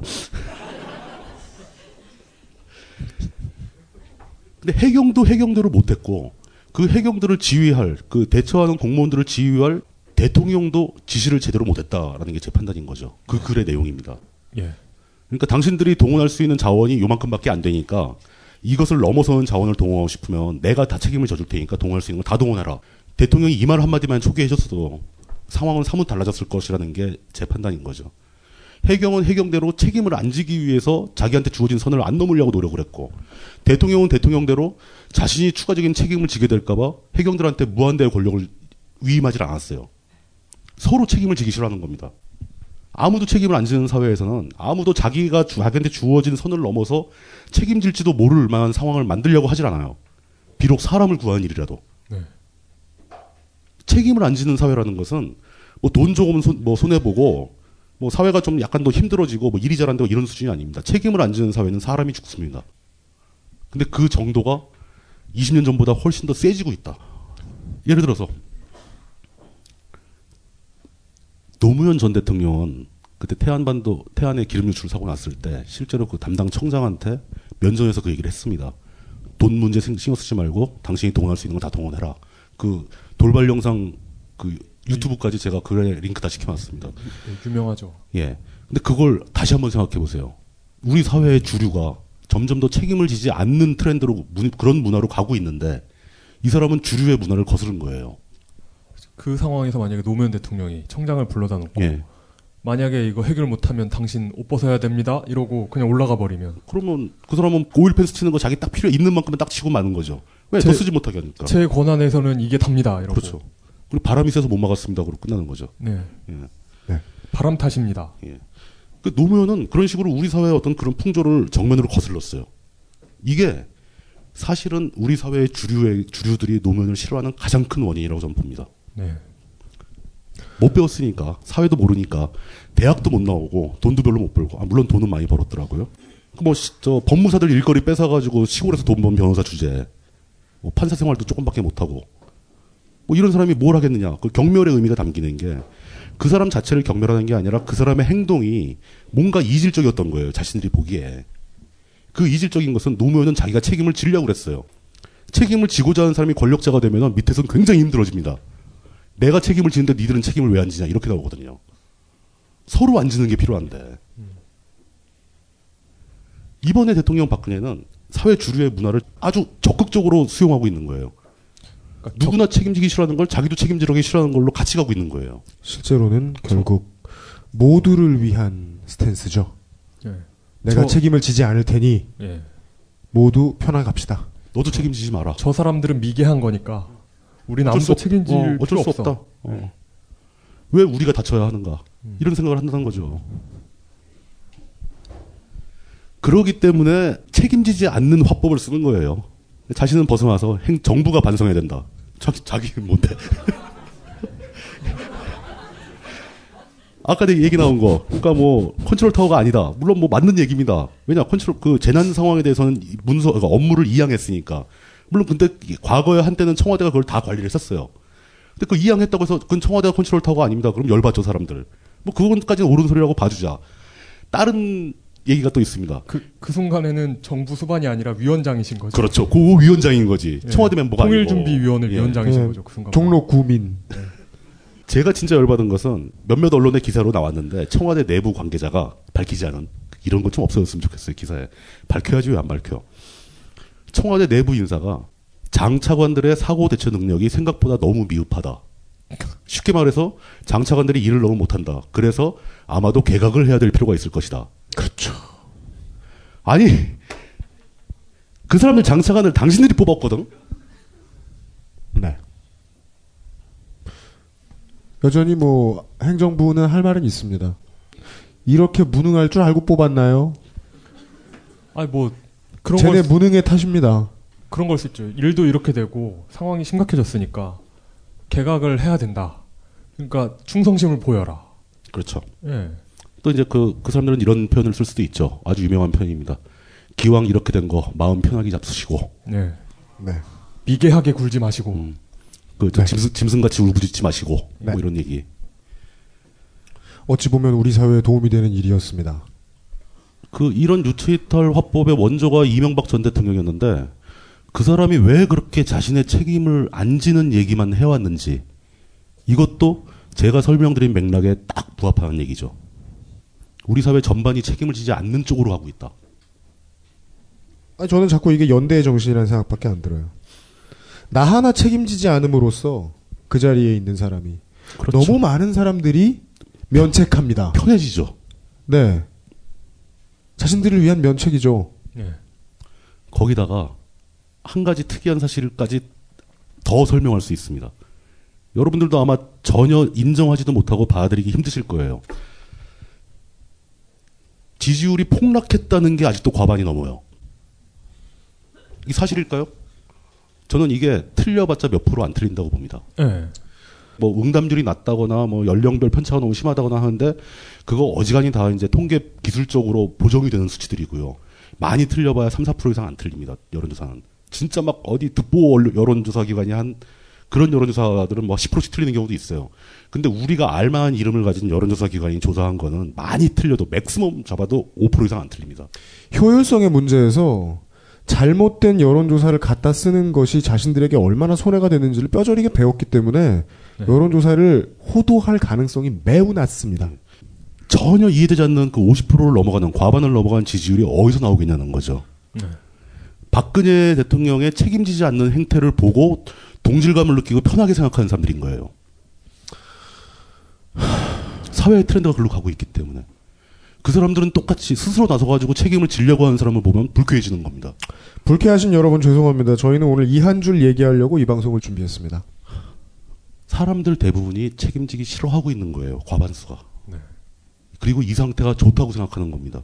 그로 인한 피해는 다 약자들이 보는 거고 자신들의 삶은 점점 더 윤택해지고 편해지고 있습니다. 내 책임이 아예 없을 때 누군가를 미워하는 일은 얼마나 즐겁습니까? 자신하고 똑같은 박근혜 대통령은 일을 엄청 잘하는데 관료들이 일을 안 해가지고 모든 문제가 생긴다. 관료들이 잘못하는 거다. 그럼 관료들은 왜 잘못하는데? 민주화 때문에 그런 거다. 말을 안 듣는다. 기강이 해이졌다. 이 논리가 완전히 억지라고 생각하지 마셨으면 좋겠는 게 이 사람들 입장에서 보면 이 논리는 완벽합니다. 네. 어 그들은 진짜 그게 맞다고 믿어요. 그거를 어떤 정치적인 이유로 속으로는 다르게 생각하면서 겉으로만 그러는 게 아니라 그걸 철석같이 믿고 있고 인생의 철학으로 삼고 있어요, 그걸. 그리고 제가 보기엔 물샐 틈이 없는 논리입니다. 예. 혁파 불가. 여기서 그 벙커에 커피가 잘 안 팔리는 이유는 직원들의 기강이 해이해져 있기 때문이에요. 그렇죠. 예. 청소는 잘하는데 직원들이 못해가지고 왜 왜 매주 월요일에 나오는 소리죠. 왜 돈 일자- 벌어와! 왜 어떻게 해야 되는지 몰라! 왜 일 잘하는 사람이 총수밖에 없냐?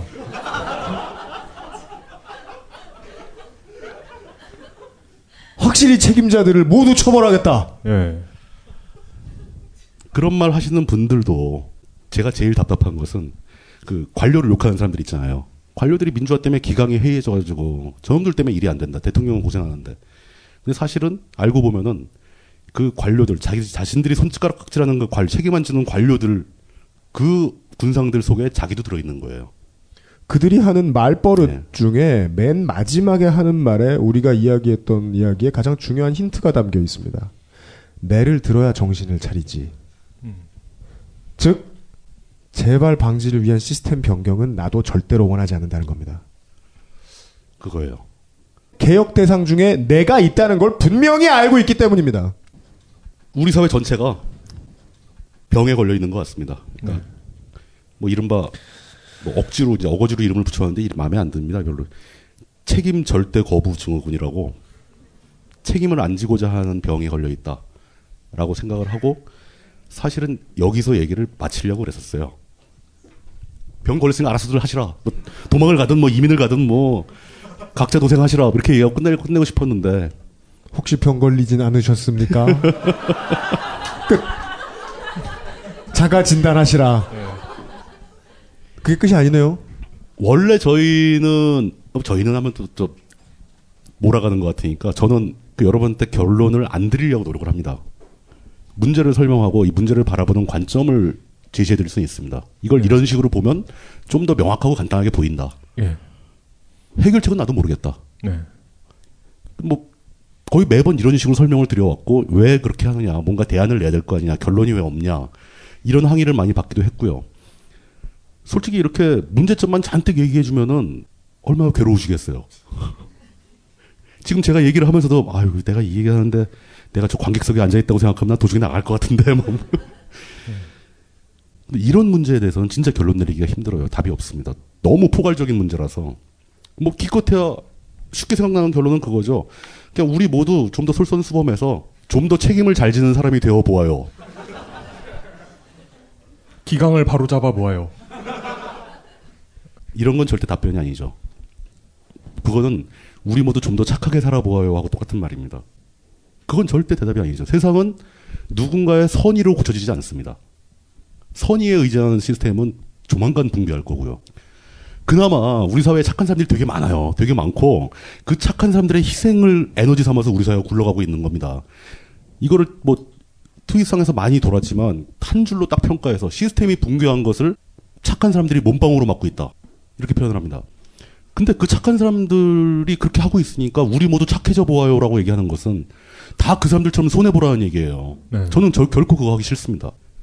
착한 사람들의 비율도 일정하고 늘어나지 않습니다. 악당들 비율도 일정하고 네. 또라이들 비율도 일정합니다. 이 또라이 일정 성분비의 법칙은 자연 법칙이에요. 네. 이용이 개발한 걸로 알고 있어요. 어 근데 그 먼저 주창한 분들이 계시더라고요. 아그 맞아요. 맞아요. 네. 갤, 갤러 분들이라 제가 그러니까- 만나질 못해서. 그러니까 전혀 그 연구에 교류가 없었는데도 같은 결론이 도출된 거죠. 네. 진리에 가깝다는 뜻입니다. 원래 식자의 인식은 동일할 때가 많아요. 네. 네. 그러니까 동양과 서양이 계산한 원주율의 값이 다 비슷하잖아요. 네. 네. 네. 그거는 그냥 재보면 되잖아요. 네. 네. 네.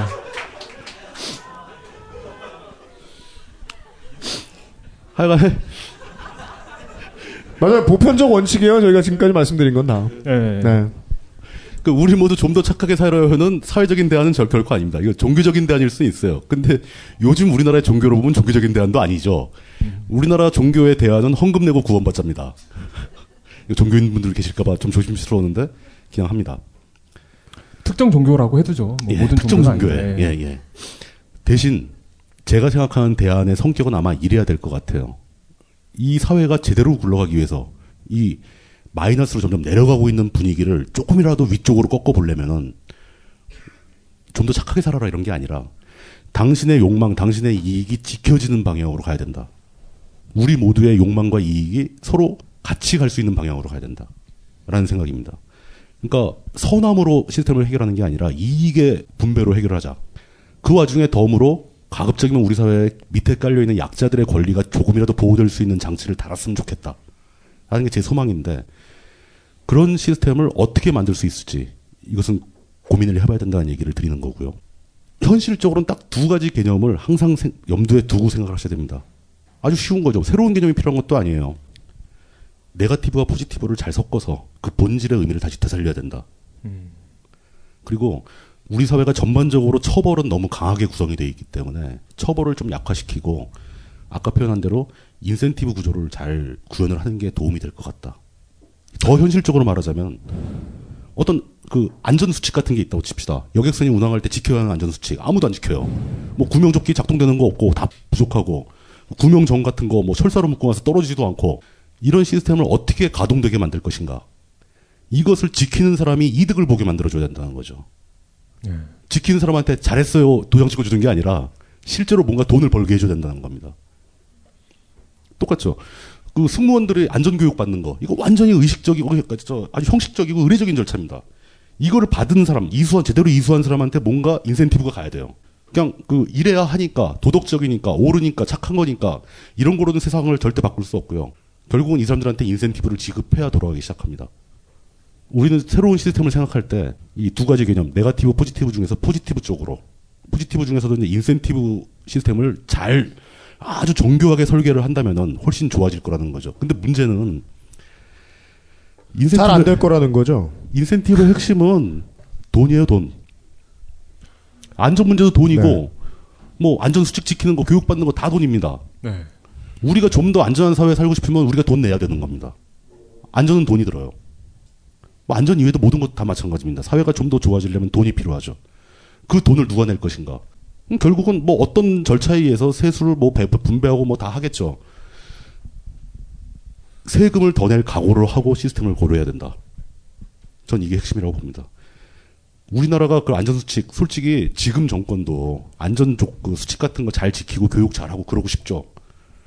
돈이 부족하잖아요. 물론 저제 생각에는 이 사람들이 그 4대강 사업할 돈 100분의 1만 떼어냈어도 안전수칙은 확보할 수 있다고 보는데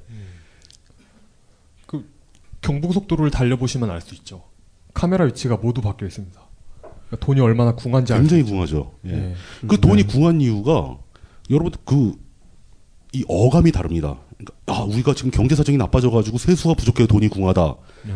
라고 생각하기 쉬운데 결국은 정권이 자기 지지율 떨어질까봐 증세를 못해서 그런 거예요. 네. 정치적으로는 철칙입니다. 증세하는 정권은 망하거든요. 그러니까 자기 정권이 정권을 포기할 각오를 하고 증세를 시켜야 되는데 그래야 나라가 돌아가기 시작할 텐데 아무도 안 하는 거예요 서로. 그러니까 이렇게 점점 더 나쁜 방향으로 가고 있는 책임 안 지는 사회의 방향을 틀고자 생각하시는 분이 있다면 모르겠습니다. 너무 건너뛴 결론일지 모르지만 앞장서 가지고 증세를 요구할 필요도 있어요. 대신에 증세하는 조건 대신에 우리 사회의 제반 안전 수치, 사회 전반적인 그 지수를 상승시킬 것을 조건으로 달고 세상에 공짜는 없습니다. 여러분도 안전을 확보하시려면 손해볼 각오를 하셔야 된다는 거죠. 정권은 여러분들 여러- 여기 계신 분들 말고 일반인들 모두를 굉장히 바보로 보기 때문에 그런 생각까지 할 줄 모른다고 생각해서 증세를 못하는 겁니다. 모든 사람들이 그런 생각을 한- 하고 증세를 요구하고 있다면 정권이 증세를 할 수 있는 거죠. 대신 일은 훨씬 많아지는 거죠. 감시해야 될 일은. 그 증세한 돈으로 4대강 또 파면 어떡합니까? 그런 거 못하게 해야죠. 그러니까 답은 그겁니다. 좋은 일은 이루어지지 않아요. 잘. 굉장히 힘들고 어렵고 복잡하고. 그렇지만 살아남기 위해서는 해야 되는 일이잖아요. 전 이번에 진짜 현실적인 공포를 느꼈거든요. 네. 그, 그 정말 현실적인 공포라는 게 배나 비행기나 이런 데서 방송에서 말하는 사람의 말은 최소한 우리에게 도움이 될 거라는 믿음이 있어야 하는데 그 근본적인 믿음이 깨졌다는 게 엄청난 사회적 비용을 치러야 할 겁니다. 네. 언론은 무조건 신뢰가 기본인데 네. 거의 모든 메이저 언론에 대한 신뢰가 바닥으로 떨어져 버렸잖아요. 네. 이거는 박근혜 대통령을 지지하는 사람 입장에서도 마찬가지입니다. 네. 언론이 맨날 거짓말만 하고 이번에 다 구조했다가 아니었다는 게 밝혀지는 거. 이건 우리나라 언론사에 기록될 만한 오보거든요. 네. 이거 우리 사회가 두고두고 치러야 할 비용입니다. 지금 우리 사회 언론 중에서 그나마 신뢰도 수치가 올라가고 있는 건 JTBC밖에 없잖아요. 진짜 씁쓸합니다. JTBC 입장에서는 뭐 삼성 계열이라고 얘기하지만 손석희 한 명 불러와서 이 정도 신뢰도를 산다는 건 어마어마한 남는 장사란 거예요. 날로 먹었죠. 완전히 날로 먹었죠. 네. 손석희는 JTBC 상대로 뭔가를 좀 요구, 더 요구해도 될 것 같아요. 강민호보다 센 계약을 할 수 있어요. 예. 뭐 연봉 네. 뭐300% 인상 뭐 이런 거 해도 될 것 같아요. 네. 네. 아, 갑자기 급 결론입니다. 네. 뭐 연봉 올려달라 뭐 이런 거 아니고 손석희의 연봉을 올려달라. 그러니까 저희 결론 중에 포함되어 있습니다. 어, 포함시킬 수 있죠. 정당한 인센티브 제공해라. 뭐 아무쪼록 저 손석희 앵커가 이 방송을 들어주시길 바랍니다. 제가 드리고 싶은 말씀은 다시 돌아와서 한마디입니다. 착해지려고 노력하지 마시고 냉정하고 합리적이 되도록 노력을 하자. 제가 여러분께 드리고 싶은 말씀은 그거고 그것은 알시타가 드리고자 하는 말씀도 그거로 정리가 될 것 같습니다.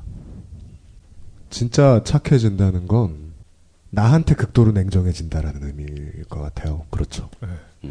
제, 제가 요 몇 달간에 네. 그 어떤 자각이라고 해야 하나요?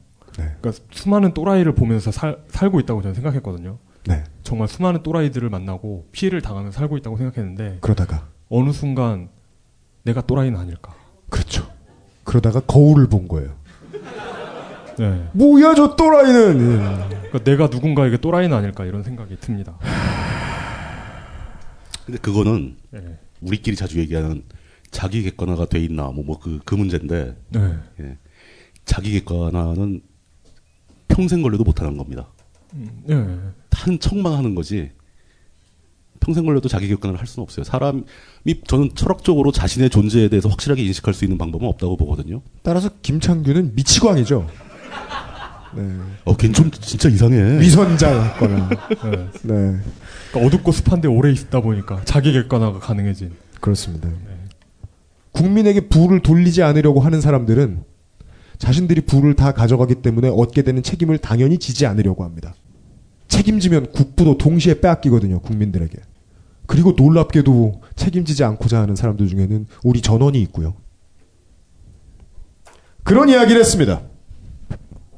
그리고 이번 주에는 Y2XP 시리즈에 대한 관심이 없었으므로 트윗이 없었습니다.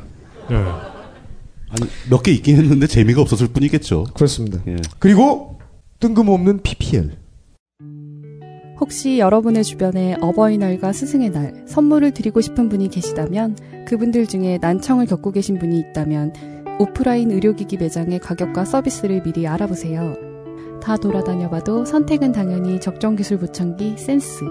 센스 보청기가 전해드리는 간단한 의사소통 시간입니다. 용 기자님도 센스 보청기 선물하실 거죠? 제 주변에서 귀가 제일 안 들리는 사람은 전데. 그 말귀를 못 알아먹는. 예, 제가 네. 뭐 딱히 저희 부모님은 아직까지 다행히 귀가 좋으셔가지고 어, 선물 드릴 일은 없을 것 같은데. 지금 어딘가에 버러우해 있는 홍 기자는 에, 마이크를 들고 달려옵니다. 아, 저도 질문과 답변하는 거예요? 네. 왜 얘기를 안 해줘 그런 걸? 몇 분의 질문만. 너무 어려운 거 물어보지 마, 마세요. 제가 잘 모릅니다. 역사라든가. 30대 중반에 운송업을 하고 있는 사람입니다. 어, 예. 네. 예, 그 오늘 얘기 듣다가 뭐 박근혜 지지율 얘기도 나왔는데 얘기 들어보니까 70%대에서 지금 한 50%대까지 지지율이 떨어졌다고 해요.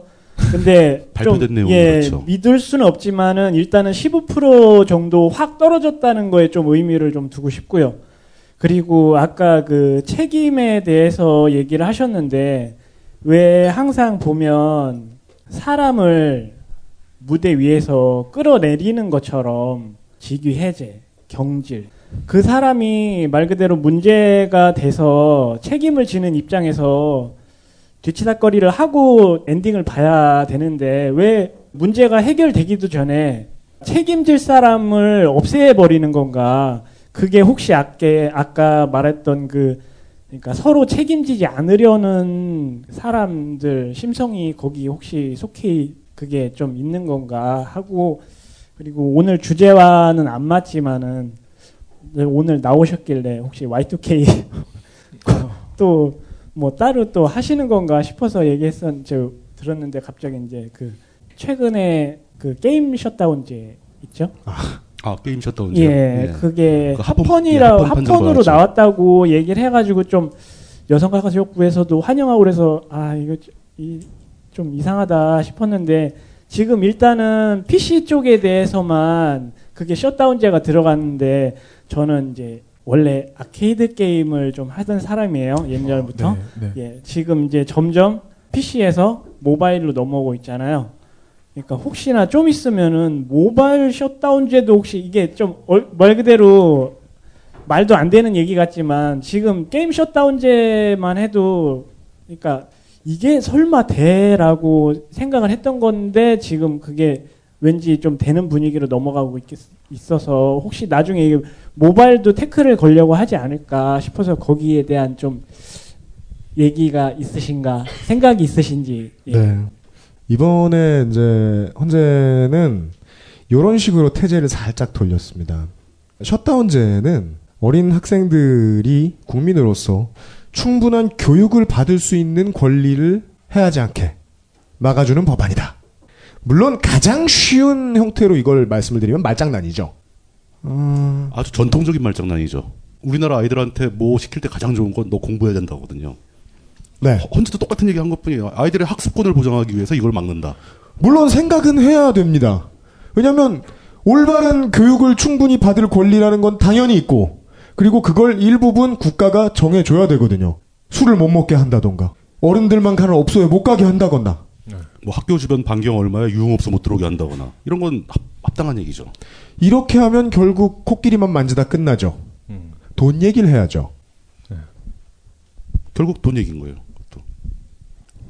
저는 이 얘기를 그 합헌이냐 뭐 여부를 더 길게 설명드리는 것보다 지금 말씀하신 질문의 핵심은 모바일까지 이게 번질 것이냐 이거 같은데 저 제 답변은 모르겠답니다. 왜냐하면 PC 게임 뭐 PC방에서 하는 그런 게임들에다가 이런 제한 그 심야 뭐 시간 규제를 건다는 것 자체가 너무 기상천외한 일이라서 이런 짓을 하는 사람들이 무슨 짓을 못 하겠냐. 이걸 어떻게 예측합니까? 저는 이건 예측할 수 있어요. 안드로이드에는 뭔가 액티브엑스 비슷한 걸 깔 것이고 애플엔 못 할 것이다. 네. 아 그리고 그 어, 뭔가 이렇게 보란 듯이 누군가를 끌어내리고 이런 것에 대해서는 음. 그 영화 향수 보시면 그 프랑스 프랑스 소설 어 그니까 그 소설 파트리크 예, 예, 지 소설, 소설, 예, 예. 소설을 이제 원작으로 한 영화를 보시면 그 굉장히 주- 그 고증이 잘 된 장면이 나오죠. 살인 연쇄 살인마를 죽이기 위해서 마을에서 가장 큰 광장에 무대를 마련하고 사람들이 다 모여가지고 한 마음 한 뜻으로 모두 같이 요구를 하고 침을 뱉고 저주를 퍼붓는 그런 장면이 나와요. 네. 그러다가 향수 뿌려가지고 다 돌변하는 거 아니에요? 예, 그렇게 되긴 한데 그 전까지 그 앞장면까지. 네. 근데 그 앞장면까지는 그런 해방구를 마련해 주는 거죠. 불만이 가득 차 있어가지고 권력자의 그 불만을 이렇게 터뜨릴 수 있는 사람들을 모아다가 이들의 스트레스를 풀 수 있는 해방구를 열어주는 그런 역할을 하는 거죠. 그러니까 그 처벌에 대한 대중들의 쾌감을 말하는 거잖아요. 네. 예. 네. 그런 측면이 하나 있고 현재 담당하고 있던 그 담당자를 사고가 터진 다음에 자르는 것은 그러니까 그 교체를 하는 것은 몇 가지 이유는 있습니다. 전통적인 이유가 이 사람이 그 자기 업무를 수행하다가 사고가 생겼는데 사실을 확인해 보니까 이 사람은 이 업무를 수행하기에 부적절한 사람이었다라는 게 밝혀졌다 이렇게 보는 거죠. 원래는 그렇기 때문에 이 사람한테 사후 처리를 맡길 수도 없다 라는 논리가 성립되는 겁니다. 그래서 바로 교체가 들어가는 거죠. 네. 근데 경우에 따라서는 그 사람이 어떤 악의가 있거나 능력이 부족해서 뭘 못한 게 아니라 뭐 외부의 불가항력적인 원인 때문에 사고가 생겼다. 그럼 이 사람이 책임을 지고 어쨌든 책임을 져야 되니까 책임지고 물러나더라도 다 뒤처리를 하고 그만둬라. 라는 식으로 처리하는 경우도 있습니다. 그거는 전적으로 임명권자가 판단을 하는 거죠. 그렇기 때문에 그게 어떤 트렌드에 따라서 뭐 별거 아닌 사고여서 그냥 당장 경질시켜버리는 경우도 있고 어떤 건 끝까지 다 뒤처리하고 나서 경질시키는 경우도 있고 경우에 따라 틀린 겁니다. 합, 합리적으로 보면 그렇습니다. 근데 그게 또 사회적인 약간 유행 같은 게 있어서 당시에 또 정치적 상황이나 이런 걸 보고 뭐 이런 전혀 관계없는 상황 근데 국가적인 국가적으로 너무 큰 사고가 벌어지니까 내각 총사퇴 뭐 이런 얘기가 나오는 건 사실 그 사람들이 뭐 잘못해서 나가는 거 아니잖아요. 네. 정치적 효과를 노린 대안일 뿐이죠. 사실 그 내각 총사퇴 정도 하려면 우리나라 내각이 아니죠. 이제 장관 총사퇴 정도 하려면은 그 장관을 임명한 사람이 사과부터 먼저 해야 됩니다. 내가 임명을 잘못했습니다. 제가 저 사람들 잘못 봤네요. 이런 이런 사과가 먼저 있어야 되는 거죠. 그러니까 되게 찌질해 보이게 모두가 사과를 하고 있어야 됩니다. 네. 이 사람 뽑은 사람이 접니다. 제가 잘못했습니다. 아, 저 사람을 뽑은 저 사람을 뽑은 제가 그게 접니다. 제가 잘못했습니다. 아, 저 사람을 뽑은 저 사람을 뽑은 저 사람을 뽑은 저 사람이 있던 당의 총수가 접니다. 제가 잘못했습니다. 저 당을 뽑은 국민이 접니다. 제가 잘못했습니다. 저 국민을 뽑은 아, 저 국민을 낳은 엄마들이 잘못했습니다. 사람이 접니다. 제가 네. 잘못했습니다. 근데 지금 상황은 제가 잘못하진 않았지만 책임지고 자르려니까 잘려야죠 뭐 이런 상황이잖아요. 그렇습니다. 다른 분 아, 질- 질문- 다음 분 질문을 받고 끝낼 수 있을까요? 아, 네. 아, 안녕하세요. 저는 학교에 있어서 이번 사건이 좀 더 크게 느껴지는데 저희 학교도 수학여행이 취소됐거든요. 아. 네. 그래서 제가 어? 고등학생이세요? 네. 진짜? 네, 다 다음 주에 가기로 했었는데 취소됐어요. 그래서 여기로 수학여행을. 근데 전두 가지를 질문하고 싶은데 네. 아까 한 가지는 지불할 용의가 있으시냐고 했잖아요. 저는 충분히 지불할 용의가 있긴 한데 지불할 돈이 없으시잖아요.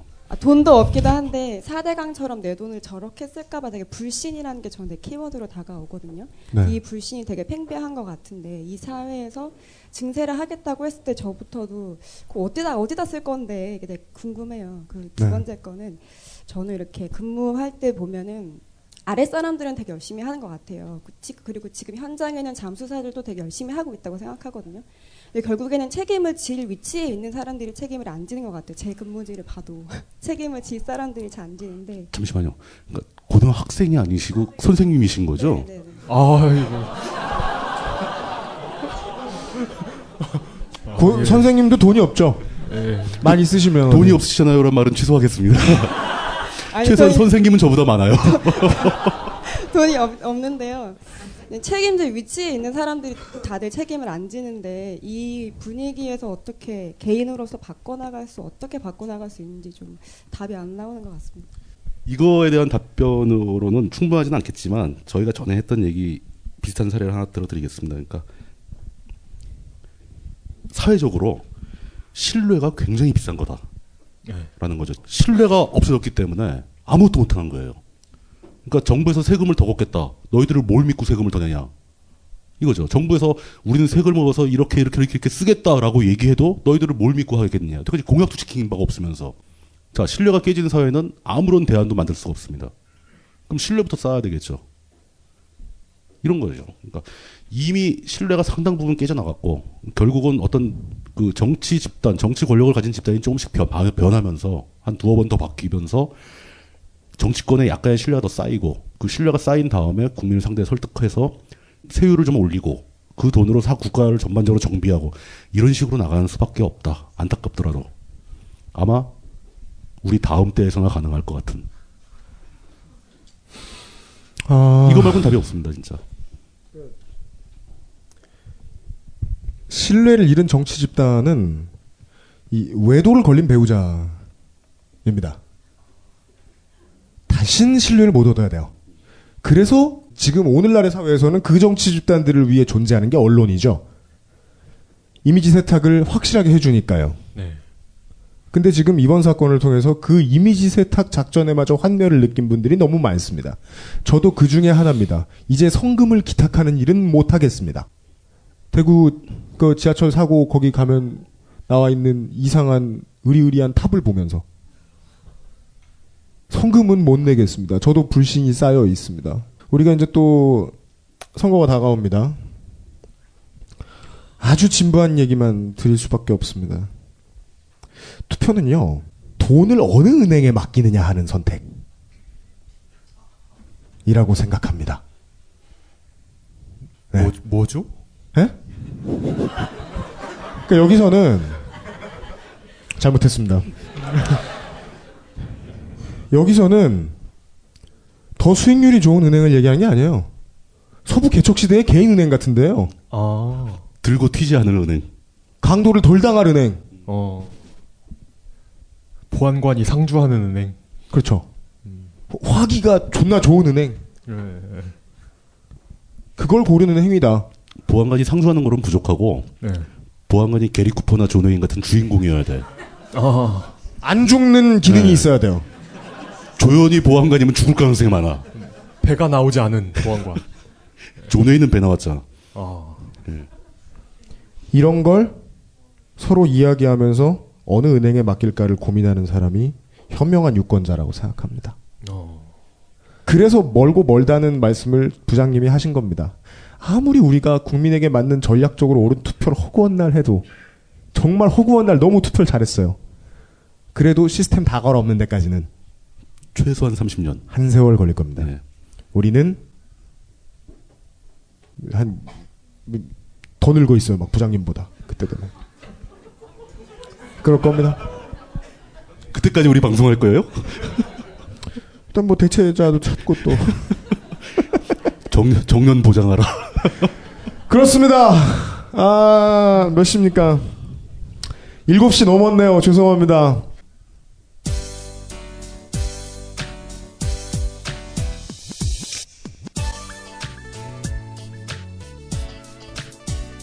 긴 시간 붙잡아 드렸습니다.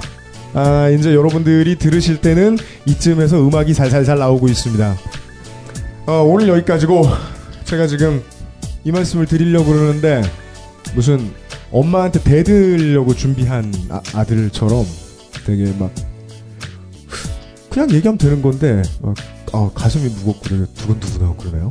아, 아, 딴지 라디오의 히스테리 사건 파일 그것은 알기 싫다는 오늘이 마지막 시간이었습니다.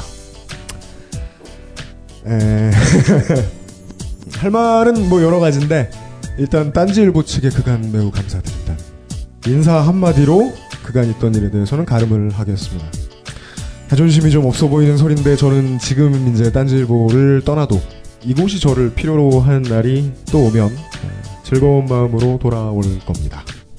제 개인은 어, 방송 중에 가끔 티가 난다고 하시는 분들이 계셨는데 지난 1년 동안 힘들어서 못 해먹겠다 그런 말 많이 하고 그랬죠.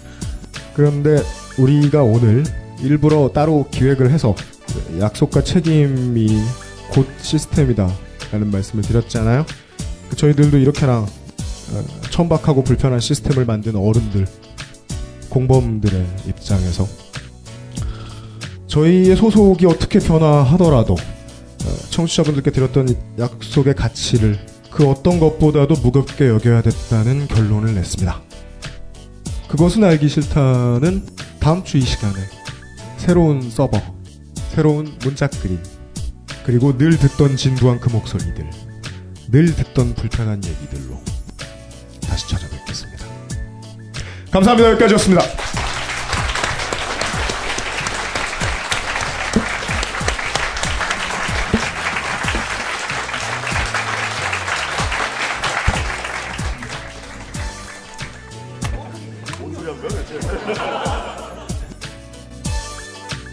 그동안 딴지 라디오를 통해 히스테리 사건 파일 그것은 알기 싫다를 들어주신 지구상의 청취자 여러분.